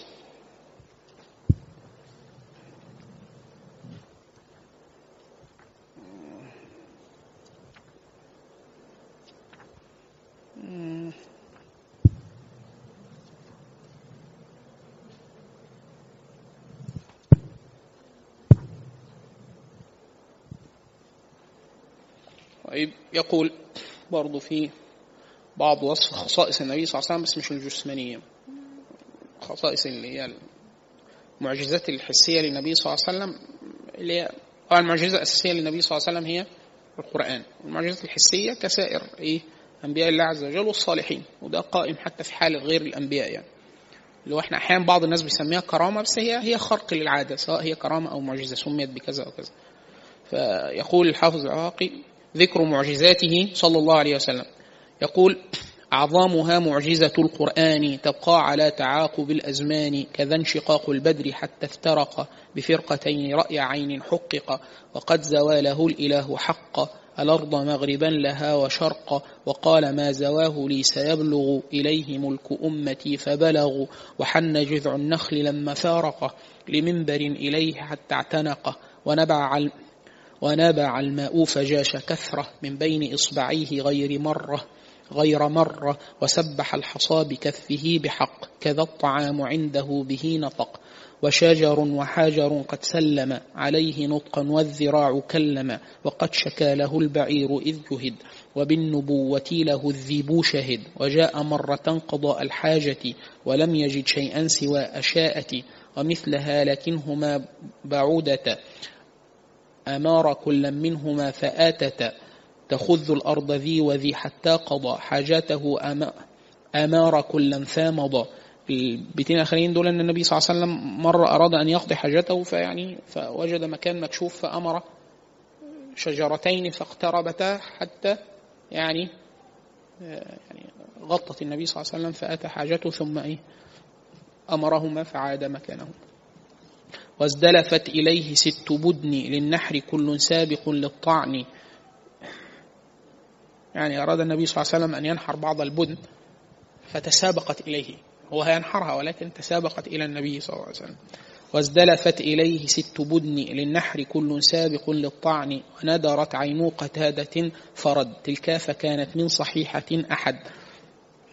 سيدنا قتادة من الصحابة فقد يعني أصيبت عينه في أحد المغازي فالنبي صلى الله عليه وسلم فأتاها يحملها إلى النبي صلى الله عليه وسلم فالنبي فأخذها فردها فمكانها فعادت أحسن ما كانت ظلت أحسن عينيه حتى مات. أحسن من دي. خلاص؟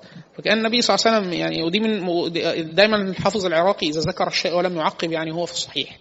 يعني ثابت في خصائص النبي صلى الله عليه وسلم. في ما إحنا قلنا دايما أحاديث فيه ضعيفة كثيره وإحنا مش ليس لسنا بحاجة إلى الاحاديث الضعيفه أو الموضوعه أو الباطلة أو كذا. وده ثابت في أحاديث افعال النبي صلى الله عليه وسلم. حتى كان النبي صلى الله عليه وسلم إذا لمس يعني الصحابي سيدنا جابر بيقول كان النبي صلى الله عليه وسلم إذا يعني يلقى الأطفال فيربط على خديهما فكان فلقيني فربط على خدي ترك الآخر فصار يعني أي حد يشوف خده ده يعرف إن ده أحسن من ده. قد مسه النبي صلى الله عليه وسلم. وندرت عين قتادة فرد تلك فكانت من صحيحة أحد وبرئت عين علي إذ تفل فيها لوقته وما عدا حصل. اللي هو في غزوة خيبر لما قال أين علي؟ فقالوا أرمد يشكو عينه فتفل فيها النبي صلى الله عليه وسلم أي بثق بشاق خفيف كده فبرئت. وابن عتيك رجله أصيبت فهي بمسحه سريعا برئت. وقال اقتل أبي بن وقال اقتل وقال قال اقتل. مش موزونة دي؟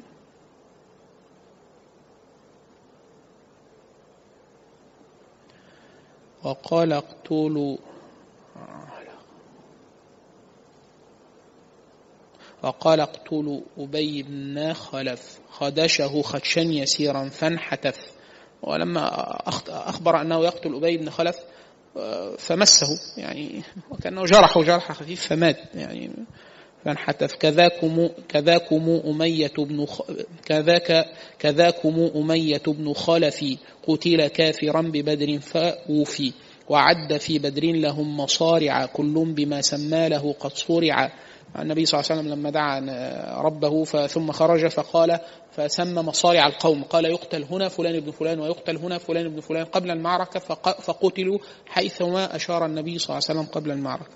وقال عن قوم سيركبون فبج هذا البحر أن يغزون ومنهم أم حرام ركبت البحر ثم في رجوعهم قضت.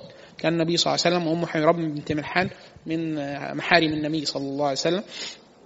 فكان نائما في عندها يوما فقام النبي صلى الله عليه وسلم من نومه متبسما فسألته عن سر التبسم فقال أقوام من أمتي يغزون آه، في البحر هم يغزون في البحر. ثم نام قليلا ثم عاد فابتسم فقالت يا رسول الله؟ فقال أقوام من أمتي يغزون آه، في البحر آه، هم كالملوك على الأسر. فقالت يا رسول الله ادعو لي أن أكون منهم. ثم يعني قال النبي صلى الله عليه وسلم فقام فذكر مثل ما ذكر فقالت ادعو لي فدعا لها أن تكون منهم ومن أول الشهداء. أم حرام. فلما فتحوا قبرص فكانت من أول الناس. وهو حتى الآن موجود هذا هي دفنت هنا هناك أم حرام بنت ملحان في مسجد بني بالقرب من قبرها. فمعروف حتى الآن في في الموضع يعني. وكما أخبرها النبي صلى الله عليه وسلم فهم غزوا في البحر وكانت من ممن توفي في هذا الفتح يعني. وقال عن قوم سيركبون. ثباج هذا البحر أي الموج يعني. ثباج هذا البحر أي يغزون. ومنهم أم حرام ركبت. البحر ثم في رجوعهم قضت. يعني توفيت. وقال في الحسان صبت نسبه يوما لعل الله أن يصلح به.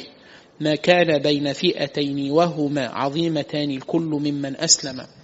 لما النبي صلى الله عليه وسلم رأى سيدنا الحسن وهو كان صغيرا فقال إبني هذا السيد يصلح الله به بين طائفتين عظيمتين من المسلمين. وقد فعل. فلما كان بويع بالخلافة تنازل عن الخلافة لمعاوية رضي الله عنه حتى يحقن دماء المسلمين. وقد أخبر النبي صلى الله عليه وسلم هذا بالغيب وهو من معجزاته. فكان ذا يقول وكان وقال في الحسان صبت صبت نسبه يوما لعل الله أن يصلح به. يصلح به. ما كان بين فئتين وهما عظيمتان, عظيمتان الكل ممن أسلم. فكان ذا وقال في عثمان تصيبه البلوى فحقا كان. النبي صلى الله عليه وسلم لما أخبر الصحابي قال يعني استأذن رجل فقال من؟ فقال أبو بكر. فقال أذن له وبشره بالجنة. ثم عمر فقال من؟ فقال عمر. فقال إذن له وبشره بالجنة. ثم قال من؟ فقال عثمان. فقال أذن له وبشره بالجنة. على بلوى تصيبه. وقد أخبره نصا أنه سيقتل. بل نهاه أن يقاتل. فقد وقع كما أخبر النبي صلى الله عليه وسلم بعد وفاته بأكثر من 24 سنة أو 25 سنة. ومقتل الأسود في صنعاء اليمن. ذكره ليلة قتله ومن. الأسود هو الأسود العنسي. آه، قد ادعى النبوة في حق في وقت حياة النبي صلى الله عليه وسلم. فقام عليه أحد الناس ومسلم الخولاني فقتله في رجال. آه، فالنبي صلى الله عليه وسلم يرحمك الله أخبرهم في الليلة التي قتل فيها والأسود العنسي في اليمن أنه قد قتل الليلة. كان كما أخبر النبي صلى الله عليه وسلم.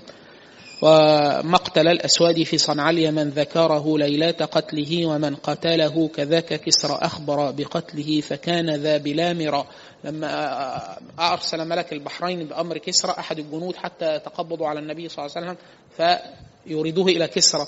فالنبي يعني صرفهم وقال لهم يعني أخبركم عن خبر صاحبكم اللي هو الكسرى قام عليه ابنه فقتله الليلة. فهم عارفين النبي قال كده إمتى؟ طيب هم منا ما يروحوا البحرين فترة طويلة ومنا ما فملك البحرين بعت سأل فقالوا له ده فعلا في قصة قتل في الليلة كذا. فعاد فعلا في اليوم الذي أخبر النبي صلى الله عليه وسلم أنه قتل وكيف للنبي صلى الله عليه وسلم إلا بالوحي أن يعلم أن كسرى قد قتل اليوم من ابنه في في سريره. فيقول كذاك كسرى آه، آه، قتله كذاك كسرى أخبر بقتله فكان ذا بلامر وقال إخبارا عن الشيماء قد رفعت في بغلة شهباء خمارها أسواد حتى أخذت عهد أبي بكر كما قد وصفت قد دعا لوالد الخطاب بعزة, بعزة الدين به أو بأبي جهل أصابت عمرا فأسلم. عزى به من كان أضحى مسلما ولي عليم بي ذهاب الحر والبرد لم يكن بذين يدري ولابن عباس بفقه الدين مع علم بتأويل فبحرا اتسع وثابت بعيشه سعيد حياته وموته شهيد كل من دعا, دعا له النبي صلى الله عليه وسلم بدعوة أصابته. يعني اللي دعا له بالشهادة استشهد اللي دعا له بالبركة بورك في عمره اللي دعا له بال بأن يذهب عنه الله عز وجل آه، أذى الحر والبرد فكان لا يضر حر ولا برد كعلي بن أبي طالب. ودعا لي عبد الله بن عباس بالفقه في الدين وتعليم التأويل فكان من أفقه الأمة. و فكان ذا فكان ذا وآنس بكثرة بكثرة المال والولد المال والول وزن. فكان ذا وآنس فكان ذا وآنس بكثرة المال والولد وطول المال المال والولد وطول المدة في عمره فعاش نحو المئة. قال سيدنا أنس دعا له بكثرة المال والولد فعاش مئة عام. وكان يؤتي نخله, نخله في السنة حملين الناس كلها هو النبي صلى الله عليه وسلم بعله بالبركة في المال وال والولد. فعاش مئة سنة في المال. الناس تزرع نخلة. النخلة بترمي بلح قد كذا. فكان سيدنا أنس إذا زرع بخلة آه، نخلة آه، طرحت ضعف بسبب بركة دعاء النبي صلى الله عليه وسلم. في عمره فعاش نحو المئة وكان يؤتي نخله في السنة حملين والولد لصلب وحملين والولد لصلب مئة خلف مئة عيل من بعد عشرين ذكورا 120 من بعد عشرين ذكورا أثبتوا. وقال في وقال في من ادعى الإسلام وقد غزا معه. وقد غزا معه آه وقال في من ادعى الإسلام وقد غزا معه معه قد غزا معه العدا. آه. وقال في من ادعى الإسلام وقد غزا معه العدا وحان مع شدة القتل مع شدة القتال للكفار معه معه بأنه من أهل النار. الرجل الذي رآه النبي صلى الله عليه وسلم أكثر إسخانا في ضرب الكفار والناس رأته أنه من أهل الجنة. فأخبر النبي في أول القتال أن هذا الرجل من أهل النار. فلما انتهى القتال فقالوا له ده قاتل وأحسن القتال وقد أبلى بلاء حسنه فبعد الغزو لما بحثوا عليه فوجوه يعني مقتول. فقالوا طب ده قتل في سبيل الله وكذا. فأخبر عنه رجل أنه تحامى على نفسه يعني استعجل على الموت فوضع سيف وقتل به نفسه. خلاص فهو يعذب بفعله في النار. وقال في من ادعى الإسلام وقد غزا معه العدا وحام مع شدة القتال للكفار معه بأنه من أهل النار. فصدق الله ما قال السيد بنحره لنفسه عمد اليد أنه قتل نفسه. وكان من عتبات وكان من عتبات ابن كان من عتبات ابن أبي لهب. وكان من عتبات ابن تسهيل. وكان من عتبات ابن أبي لهب. أذن له دعا عليه فوجب. يسلط الله عليه كلبا قتله الأسد قتله الأسد قتله الأسد قتل يسلط الله عليه كلبا قتله الأسد قتل قتله قتله الأسد قتلا صعبا ده اللي هو دعا عليه عتبة بن أبي اللي هو قال له يأخذك كلب من كلاب الله عز وجل ف كلوا أسد. وقد شكى له وقد شكى له قحوط المطر شاك أتاه وهو فوق المنبر فرفع اليدين لله وما قزاعة ولا سحاب في السماء. يعني الراجل لما قال له قح ما فيش مطر والدنيا كذا فالنبي صلى الله عليه وسلم وهو على المنبر دعا والسحاب والسماء ليس فيها سحابة. فطلعت سحابة وانتشرت فأمطروا جمعة آه، فأمطروا جمع فأمطروا جموعة تواترت. يعني كذا حتى شكى له انقطاع السبل فأقرعت لما دعا الله العلي وأطعم الألفا زمان الخندق من دون صاع وبهيمة بقي. بعد انصرافهم عن الطعام أكثر مما كان من طعام كذاك, كذاك قد أطعمهم من تمر أتت به جارية في صغر وأمر الفروق أن يزود مئين أربعا أتوا فزود والتمر كان كالفصيل الرابض كأنه ممسه من قابض.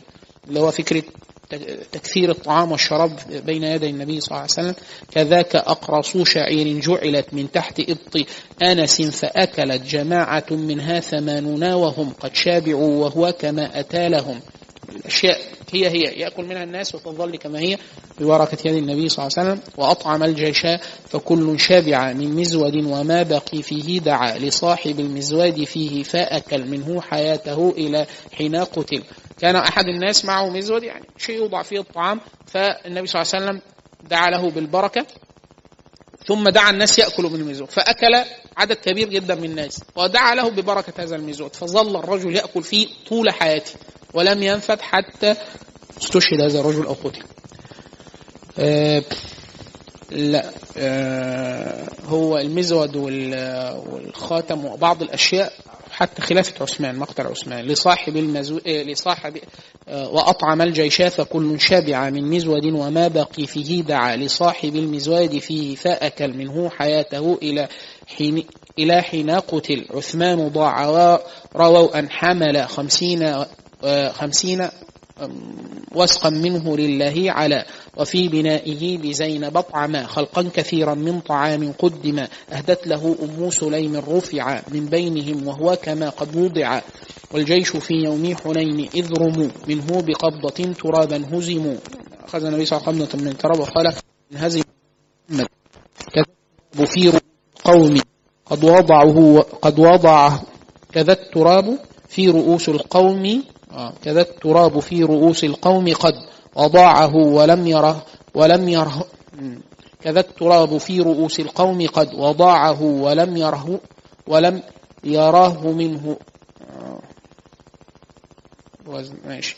كذا التراب في رؤوس القوم قد وضعه ولم يره منهم ولم يره ولم يره منهم أحد. كذا التراب في رؤوس القوم قد وضعه ولم يراه منهم ولم يرى ولم يرى يرى ولم يراه منهم أحد وكم له من معجزات بينة تضيق عنها الكتب المدونة. طيب أوسع الكتب على الإطلاق في خصائص النبي صلى الله عليه وسلم هو آه، الخصائص الكبرى للسيوطي. من بقى قبله ممكن اللي هو الناس يكثرون جدا من شرحه حتى ينظمونه وكذا اللي هو الشفاء في آه، الشفاء للقاضي عياض. وعليه شروح كثيرة جدا برضه في خصائص النبي صلى الله عليه وسلم. آه، المتن من أراد أن يضبط المتن آه، ضبط نهائي يقارن ما بين هذه النسخة وهي من أضبط النسخ مع الضبط في كتاب شرح الدرر الثانية في نظم السيرة النبوية. ليه؟ لأن الشعر فيه ضرورات ففي أحيانا آه، حاجة معمولة على عكس التصريف الطويل عشان ما ينكسرش الوزن. وأحيانا بيبقى ليها روايتين في المتن. في رواية كده ورواية كده. فاللي عايز يضبط الرواية دي ببعض الضبط الموسع لو كان ليها كذا رواية أو كذا ضبط أو كذا شرح الدرر بتاع الأجهوري ممتاز في هذه المسألة. في إيه؟ آه، ممكن كلمة هنا تبقى مكتوبة فيقول إيه؟ آه، دي ضرورة ولو شال الوزن غيره أحسن الوزن كذا. أو في روايتين والاثنين مظبوطين وما يكسروش الوزن. أو دي بتروى بالفتح وال مثلا آه، بالضم والفتح وهكذا. طيب لو حد عنده أسئلة متعلقة بما قلناه حتى الآن في الدورة يعني معكم ربع ساعة. أسئلة أو تعليقات أو أشياء متعلقة ب شيء حتى لو في حاجة معينة عايزين مثلا كتب أو بعض مادة معينة نحيل عليها أو كذا لو حد ليه سؤال متعلق بده.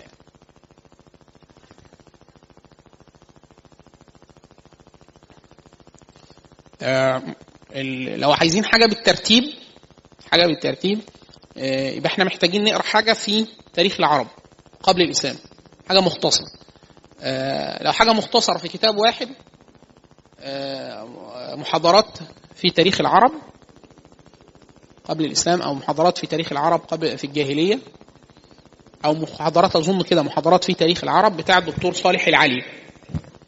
مختصر. لو حد عايز يقرأ في الاقتصاد أو أسواق العرب يقرأ كده أسواق العرب في الجاهلية بتاع سعيد الأفغاني.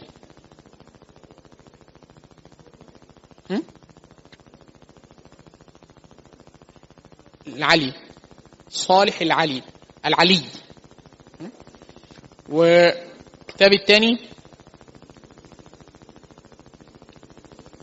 أسواق العرب في الجاهلية بتاع الدكتور سعيد الأفغاني. كويس جدا في الأسواق. حد عايز يقرأ حاجة في أيام العرب بالأخص؟ اللي هي إيه المعارك التي كانت بين العرب في الجاهلية وكذا؟ وحتى في الإسلام. اسمه مجمع أيام العرب في الجاهلية والإسلام بتاع شمس الدين. محمد شمس الدين موجود PDF يعني معظم اللي أنا قلته ده موجود PDF كده ده قبل قبل في الجاهلية. اوسع حاجة في المكتوبة بس دي للمتخصصين بس يعني الشيء بالشيء يذكر المفصل في تاريخ العرب. بتاع جواد علي. سبع أو ثمان مجلدات. بس ده مستوفي. وإن كان يكثر جدا من النقل عنه تمام؟ إيه؟ طب عايز السيرة. أي حاجة مختصرة كمدخل كويسة. مختصر زي الرحيق المختوم مثلا. صاروا يعني لطيف جدا. يستعان عليه بإيه؟ في حاجات في السيرة لما تشاف بالعين. زي شكل الجزيرة العربية المسارات المسافات وكذا. آه، ففي أطلسين مهمين جدا. الأطلسين موجودين بي دي إف عشان هم غاليين. أطلس حسين مؤنس اللي هو أطلس تاريخ الإسلام. ممتاز. كل من أتى بعده ينقل عنه. وأطلس السيره النبوية بتاع الدكتور المغلوث. أو اجمالا بنوصف اطالس المغلوث على بعضها كلها كويسة. لكن إحنا في إلزامنا في السيرة أطلس السيره النبوية بتاع المغلوث الدكتور المغلوث. ميزته ان هو إيه؟ مصور وفي خرايط ولطيف جدا. هو وأطلس التاريخ الإسلامي بتاع حسين مونس. كويس جدا. طيب آه لو أنا عايز أعرف آه المنظومات أيام النبي صلى الله عليه وسلم والراشدين الكتاب متعلق بالاثنين الناس كانت بتتعلم إيه أيام النبي صلى الله عليه وسلم؟ النبي مين اللي بيعلم مين إيه؟ يعني مين بيعلمهم دين؟ مين عمل لهم لغة عربية؟ بيتعلموا صنائع بيتعلموا حرف بيتعلموا حاجة. في كتاب اسمه عصر الخلافة الراشدة. عصر الخلافة الراشدة. بتاع أكرم ضياء العمري. دكتور أكرم ضياء العمري. ده متقسم إيه؟ التعليم القضاء الجهاد كده على الأبواب. بس إيه؟ يبدأ من النبي صلى الله عليه وسلم مرورا بالراشدين. اللي أوسع منه إيه؟ أكرم ضياء ضياء العمري. والعمري دي بيت في هم عراقيين. في العراق معناها العمري يعني يعني نسبه يرفع إلى عمر بن الخطاب رضي الله عنه. خلاص؟ زي الدكتور أحمد خير العمري مشهور موجود يعني أحمد خيري من الأدباء اللي قلمهم لطيف جدا يعني. عمري برضه يعني ينتسب لعمر بن الخطاب آه لو حد عايز حاجة شاملة موسوعة كاملة في الوظائف في عهد النبي صلى الله عليه وسلم يعني آه إما الوظائف المتعلقة بالنبي نفسه صلى الله عليه وسلم يعني من كان يحمل لنبي نعله من كان آه يعني آه يقف آذن يمنع من دخول الناس إلا إذا أذن النبي صلى الله عليه وسلم. آه لو النبي حب يشتري حاجة يبعت مين؟ مين اللي كان بيخدم النبي صلى الله عليه وسلم؟ من الأحرار ومن العبيد. مين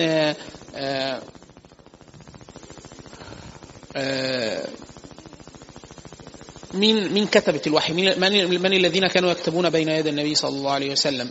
إيه المهن اللي كانت أيام النبي صلى الله عليه وسلم؟ الحرف، الصنائع، الأجور كانت قد إيه؟ حلي النساء كان شكله إيه؟ الحاجات المتعلقة بتعليم النساء، بالتعليم في العموم، مين كان بي وهكذا. أشمل حديث. الكتاب القديم اسمه تخريج الدلالات السمعية بتاع الحافظ الخزاعي. تخريج الدلالات السمعية. ليه طبعتين طبعا الأدق والأكثر تحقيقا يعني وإن كانت الطبعة الثانية الأولى, الأولى كويسة اللي هي طبعة حسين عباس إحسان عباس عذرا. طبعة تحقيق إحسان عباس والكتابين الطبعتين بتاعت الخزاعي. الطبعة الرخيصة الأرخص وكويسة مش وحشة كويسة ومخدومة. طبعة المجلس الأعلى للشؤون الإسلامية. زي شرح السن... شرح الدرر الثانية. الكتاب ده أحد المعاصرين وهو الحافظ الكتاني المغربي أخذ الكتاب وزاد فيه زيادات غاية في الروعة. الحافظ الكتاني اطلاعه موسوعي كان يقول يقول الحافظ الخزاعي رحمه الله فاته حديث كذا وكذا في نفس الوظيفة. أو في وظيفتين ثلاثة وقع منه في حديثين ما لم يطلع عليهم. فاثرى جدا الكتاب جدا الكتاب. وعمل منه الكتاب كتاب الفرد في باب في باب نظام الحكومة النبوية المسمى بالتراتيب الإدارية. كتاب موسوعه نظام الحكومة النبوية المسمى بالتراتيب الإدارية. بتاع الحافظ الكتاني. طبعة هو ليه ثلاث طبعات طبعة الأرقم وطبعة دار البشاير وطبعة دار السلام. أرخصهم وأجودهم وأنفعهم طبعة دار السلام. طبعا رخيصة. مجلدين مخدومين كويسين ب 100 جنيه مثلا 150 جنيه. ممكن تبقى أرخص كمان من كده شوية. طبعة الأرقم يعيبها يعني إن المحقق تدخل في الطبعة فشال منها حاجات وحط حاجات بمزاجه طبعة دار البشاير أغلى غالية. وفي نفس الوقت شالوا منها التقارير. حافظ الكتاني لما كتب الكتاب كثير جدا من العلماء في كل أنحاء الأرض كتبوا تقارير للكتاب قالوا الكتاب ده كذا وأهميته وأفضليته وبتاع. تقارير فيها فوائد كتيرة جدا وعددها كبير لأن الكتاب لما صدر يعني نال حفاوة شديدة جدا من الناس. فطبعه البشاير غالية وفي نفس الوقت شالوا الإيه؟ ده طبعه دار السلام. رخيصة وممتازة مخدومة. في نفس الوقت جابوا كل التقارير وأثبتوها في أول الإيه؟ المجلد الأول. فعشان كده إحنا بنقول طبعا دار السلام ممتاز. كده بهذه الطريقة كده الإنسان يبقى غطى كم كويس جدا من السيرة. طيب أنا حد عالي الهمة وعايز إيه يتوسع في السيرة؟ أنا عايز أقرأ حاجة أقدر أقول إن أنا تقريبا ما فيش حاجة آه، فاتتني في السيرة. عايز أقول كده. أوسع كتب السيرة على الإطلاق. السيرة الشاميه أو المسمى بسبل الهدى والرشاد. بتاع الحافظ الشامي. سبل الهدى والرشاد. ميزته الكتاب إن هو رخيص ومخدوم جدا. يعني اللي محققينه أساتذة كبار في الجامع في الأزهر وكده. وطبع قديما يعني. بس هو كبير. يعني هو تقريبا في 13 جزء. 13 جزء. كلها محققة. ومطبوعه ميزتها إن ال 13 جزء دول كلهم ب 180 جنيه. لأنه طبعه المجلس الأعلى للشؤون الإسلامية. طبعه المجلس الأعلى للشؤون الإسلامية دي حكومية ومدعومه من الدولة. والتحقيق ممتاز وكذا. ميزه الكتاب أنه رجع إلى أكثر من أمهات السيرة. فتقريبا مستوعب. وعند التدقيق تدقيق هو رجع لأكثر من ألف مرجع. يعني هو راجع لل 300 مرجع اللي هم الايه؟ الكبار والمستوعبين وكده. عند التحقيق الناس اللي مشغلت وراه وبتاع.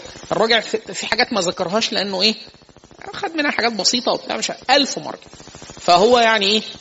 طيب لو إحنا نختم بده لو حد عايز يبقى عنده إلمام بكل ما كتب في السيرة قال الكتب وعيبها ومزاياها والخلاف المنهجي في الكتابة وكده يقرأ كتاب بسيط الحجم صغير وفي نفس الوقت عظيم القيمة جدا. كتاب اسمه مصادر السيرة النبوية للدكتور محمد يسري سلامة رحمه الله. قد مات شابا. لكن من حاجاته الممتازة جدا مصادر السيرة النبوية. كتاب صغير جدا وفي نفس الوقت مستوعب. إيه ميزته؟ إن هو ذكر كل الكتب المكتوبة نثرا والمنظومات اللي في السيرة وشروحها خلاص قديما وحديثا وعيوبها يعني الكتاب ده يعيبه كذا الكتاب ده ميزته كذا الكتاب ده كذا فدون ملاحظات عبقر... جيدة جدا وفي نفس الوقت مستوعب اللي مقدم الكتاب وده من من اللي بيزود قيمة الكتاب العلامة بشار عواد بشار عواد محقق كبير جدا يكاد يكون تقريبا ما فيش كتاب من كتب السنة في التاريخ المحاصر إلا ما بشار عواد آه، محققه أو محقق حاجة في وزنه يعني سنن الكتب الكبرى كتب العلل في الحديث راجل موسوعي. آه، مقدم الكتاب الشيخ يسري محمد يسري كان شاب يعني يمكن يكون بالكاد 40 سنة. لما كتب الكتاب كان صغير حاجة و30 سنة. فبشار عواد مقدم بيقول هذا العمل من الأعمال يعني إيه الدقيقة جدا المستوعبة جدا وكذا. فأنا أوصيكم بهذا الكتاب. وكتاب إيه؟ ممكن تلاقوه في حجم الكتاب ده. مش كبير بل أصغر. بس جامع جدا لمصادر السيرة. مثل الكتاب ده إنه إيه؟ لو واحد قراه كده على المهل يعرف معظم أسماء كتب السير. كبير ولا صغير؟ مين اللي مؤلفه؟ إيه قيمته؟ في أنهي عصر؟ ليه؟ لأني معظم الكتب القديمة عند الكلام الجد بقى أحسن من الكتب الحديثه ليه؟ الكتب الحديثة آه طبعا علم الناس بيقل فبيفوتهم أشياء. أو بيحكموا احكام أحيانا أحيانا أحكام غير يعني قصص صواب الأخطر على الإطلاق إن إحنا بنحب نسقط حياتنا المعاصرة على كتب السيرة. فالمؤلف متأثر بالوضع الراهن. فإيه؟ بيحط التاتش بتاعه جوه آه، كتاب السيرة. فبيطلع كلام أحيانا مش دقيق. أو تكون مسيطرة عليه فكرة معينة مثلا فكرة إيه؟ تنقيط السنة من كل الأحاديث الضعيفة والباطلة والما فنقول له ماشي الباطل والمكذوب ماشي. ويروح شال الضعيف برضه. طب الضعيف ده مشهور بين أهل العلم ومقبول وكذا. نعمل إيه؟ في ده. يقول لك نشيله برضه. فكثر جدا تحت هذا آه، مكتوبين بالاسم ده. السيرة النبوية الصحيحة أو صحيح السيرة النبوية أو السيرة أو صحيح السيرة النبوية. صحيح السيرة النبوية صحيح السيرة النبوية السيرة النبوية الصحيحة. آه، فيهم فوائد؟ آه لا يخلو من فوائد فعلا. بتاع السيره النبوية الصحيحة بتاع العلي الدكتور الشيخ العلي مش صالح مش مش دكتور و صحيح السيره النبوية بتاع أكرم أكرم ضياء العمري الأستاذ اللي هو بتاع عصر الخلافة الراشده والشيخ الألباني كان بدأ يحقق كتاب السيرة النبوية بتاع ابن كثير الحافظ. فأخرج منه جزء وتوفي فبرضه طبع تحت إيه صحيح السيره النبوية. فأحيانا بيبقى إيه في نوع من إيه؟ في أحاديث بتضعف واهل العلم على قبولها. فبيحصل مشاكل يعني. آه، لكن يلخص في منهجيات كتب السيرة كتاب حلو وحش كويس ليه؟ وحش ليه؟ مصادر السيرة النبوية بتاع محمد يسري سلامه أظن يعني إيه؟ طيب أسئلة تانية.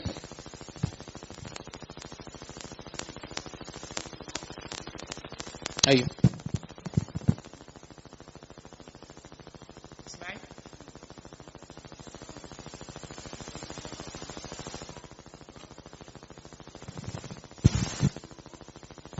تمام. طبعا هذا الجزء هذا الجزء من السيرة إحنا توقفنا على المكي. تمام؟ فذكرنا ما يعني لا يفوتنا ذكره في العهد المكي. تمام؟ فلو أحلنا إحنا أحلنا في أول الدورة أظن على كتاب اليوم النبوي. آه اليوم النبوي يغطي سؤال حضرتك. لكن الذكر في التفاصيل معظم السنة المروية عن النبي صلى الله عليه وسلم.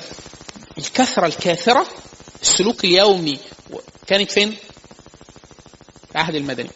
فإحنا ذكرنا معظم الأشياء اللي تمس لها حاجة في العهد المكي لأن إحنا كنا يمكن محددين بده. لكن الملاحظة بتاعتك في محلها لو إحنا عايزين نستوعب طبعا هيبقى الموضوع إيه؟ السيرة المك... العهد المكي والعهد النبوي وشامل كله. فنيجي في الآخر نغطي إيه؟ نغطي كل ال... فإحنا يعني ذكرنا الجزء المتعلق بس بالعهد المكي. تمام. بس اليوم النبوي لو ما أعرفش شفتيه ولا لا الكتاب جيد جدا في استكمال الصورة اللي انت بتدور عليها. وإن كان ينقصه حد من الشباب اللي حضروا معانا قبل كده دور ملاحظة جيدة جدا إن هو ذكر اليوم الخالي من الجهاد. يعني يوم برغم إن هو استكمالا للصورة المفروض كان يجيب إيه؟ النبي زوجا النبي في السوق النبي مع الناس النبي النبي النبي, النبي. ثم يذكر حال النبي صلى الله عليه وسلم وخاصة النبي صلى الله عليه وسلم من بعد الهجرة قعد عشر سنين مبا ورا بعض غزا فيهم أكثر من بأمره أو بنفسه 27 غزوة إجماع بعضهم يعني. فكان يجب أن يذكر هذا. ده ما يعيب الكتاب بتاع اليوم النبوي. ودي أحد الملاحظات الجيدة جدا اللي قالها حد من اللي حضروا معانا الدورة قبل كده. حد برضو؟ حد كان عنده سؤال؟ تعليق.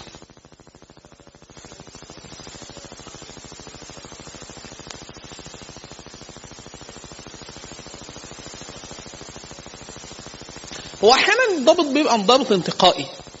يعني أنا لما أقول لك إحنا في العهد المكي يعني إيه؟ يعني مفيش حج مثلا؟ مفيش صيام؟ مفيش جهاد؟ هل ده المقصود؟ لو ده المقصود مش صحيح. ليه؟ التكليف بيبقى على حسب الاستطاعة والاستطاعة والإمكان والمكان. يعني أنت آه، ما تعرفش مثلا آه، تقيم دينك. خلاص؟ بيبقى مأمور إيه؟ امشي دينك. ولا إيه؟ هاجر روح قيم دينك في حتة ثانية أنا مش قادر تقيم الشعائر وبتاع. روح حتة. امشي. هاجر. لو انت مش قادر تقيم دينك. واحد بيقول والله أنا ما أقدرش أجاهد. ده في حق مين؟ كل المسلمين؟ كل المسلمين مش قادرين يجاهدوا؟ مثلا؟ مش صحيح. خلاص؟ فهي الفكرة إن هو إحنا في العهد المكي. اللي هو إحنا إحنا مين؟ مسلمي مصر مثلا ولا مسلمي ليبيا ولا مسلمي مين؟ أو هم في العهد المدني. مين اللي في العهد المدني؟ مين؟ يعني واحد يقول لك لا إحنا حاليا في العهد المدني. أو إحنا نخلص العهد المكي وننقل على مين يقول إن إحنا انتقلنا من العهد المكي للعهد المدني؟ مين اللي يقول ده؟ هي الفكرة إن هي أحيانا بيبقى إيه تحكمية محضة. إحنا دلوقتي هنقعد ندعو ساكتين ومش هنجاهد لا ولا هنعد للجهاد لا ما إحنا في العهد المكي. فبيبقى فيها تعسف شديد جدا إيه ولي لنصوص السيرة وأفعال النبي صلى الله عليه وسلم وأقواله. بس هو ده الخطورة. لكن هي نصوص الشريعة. عشان كده إحنا بنقول إيه؟ الفقه لما الواحد بيدرس فقه بيمنعه أو بيحجزه الفقه عن إن هو إيه؟ إن هو يعمل كده. ليه؟ لأن الفقه بيخليك عندك قدرة على التعامل مع كل جزئية بإيه؟ بحالها. يعني أنت مش إيه؟ هتقعد حكم. مش هنعمل واحد اثنين ثلاثة أربعة مين اللي اداك ده؟ هي كل مسألة. هو الموضوع زي الأمر بالمعروف والنهي عن المنكر. إحنا في مقام النهي اللي هو فمن رأى منكم منكرا فليغيره بيده فمن لم يستطع فبلسانه فمن لم يستطع فبقلبه وذلك أضعف الإيمان وليس وراء ذلك حب الخردل من الإيمان. إحنا في مين فيهم؟ إحنا مين فيهم؟ آه على حسب الموقف. في مقام يستطيع أي منا أن ينكر بيده. يقدر. خلاص؟ واحدة بتتعرض لإساءة في الشارع أو كده. لو تدخل أحد استطاع أن ينكر. لو استطاع. واحد لا مش قادر. يبقى هينكر بلسانه. مش قادر. فهي الفكرة في إيه؟ يقول لك إحنا دلوقتي بالقلب بس. كل الأشياء. لا مش صحيح. وكثير من الناس تنكر باللسان. في من, من, الناس من يصدع بالحق وده مقام الشهداء يعني. اللي هو إيه؟ ورجل قام إلى إلى إمام جائر فأمره فنهاه طب ده أهو خير الجهاد. كلمة حق عند سلطان جائر. طب سلطان جائر. واحد بل في ناس يعني وظيفتها في الحياة تنكيد على الحاكم الجائر. فواحد يقول لك لا إحنا حاليا بالقلب وما عشان إحنا في العهد المكي طب ده النبي صلى الله عليه وسلم كان كفار. أحيانا يعني ما يؤذيهم. واحيانا السطح واللين واحيانا كان مستضعف واحيانا عمر بن الخطاب لما أسلم ضربهم في مكة. طب اهو عجبك العهد المكي؟ آه خد أبو ذر وعمر يلا. أبو ذر الغفاري وعمر بن الخطاب كان يضربونه حتى يعني منتصف فيهم يضربوا فالقصد إن أنت إيه؟ إن أنت قائم يعني كده مجرد إيه؟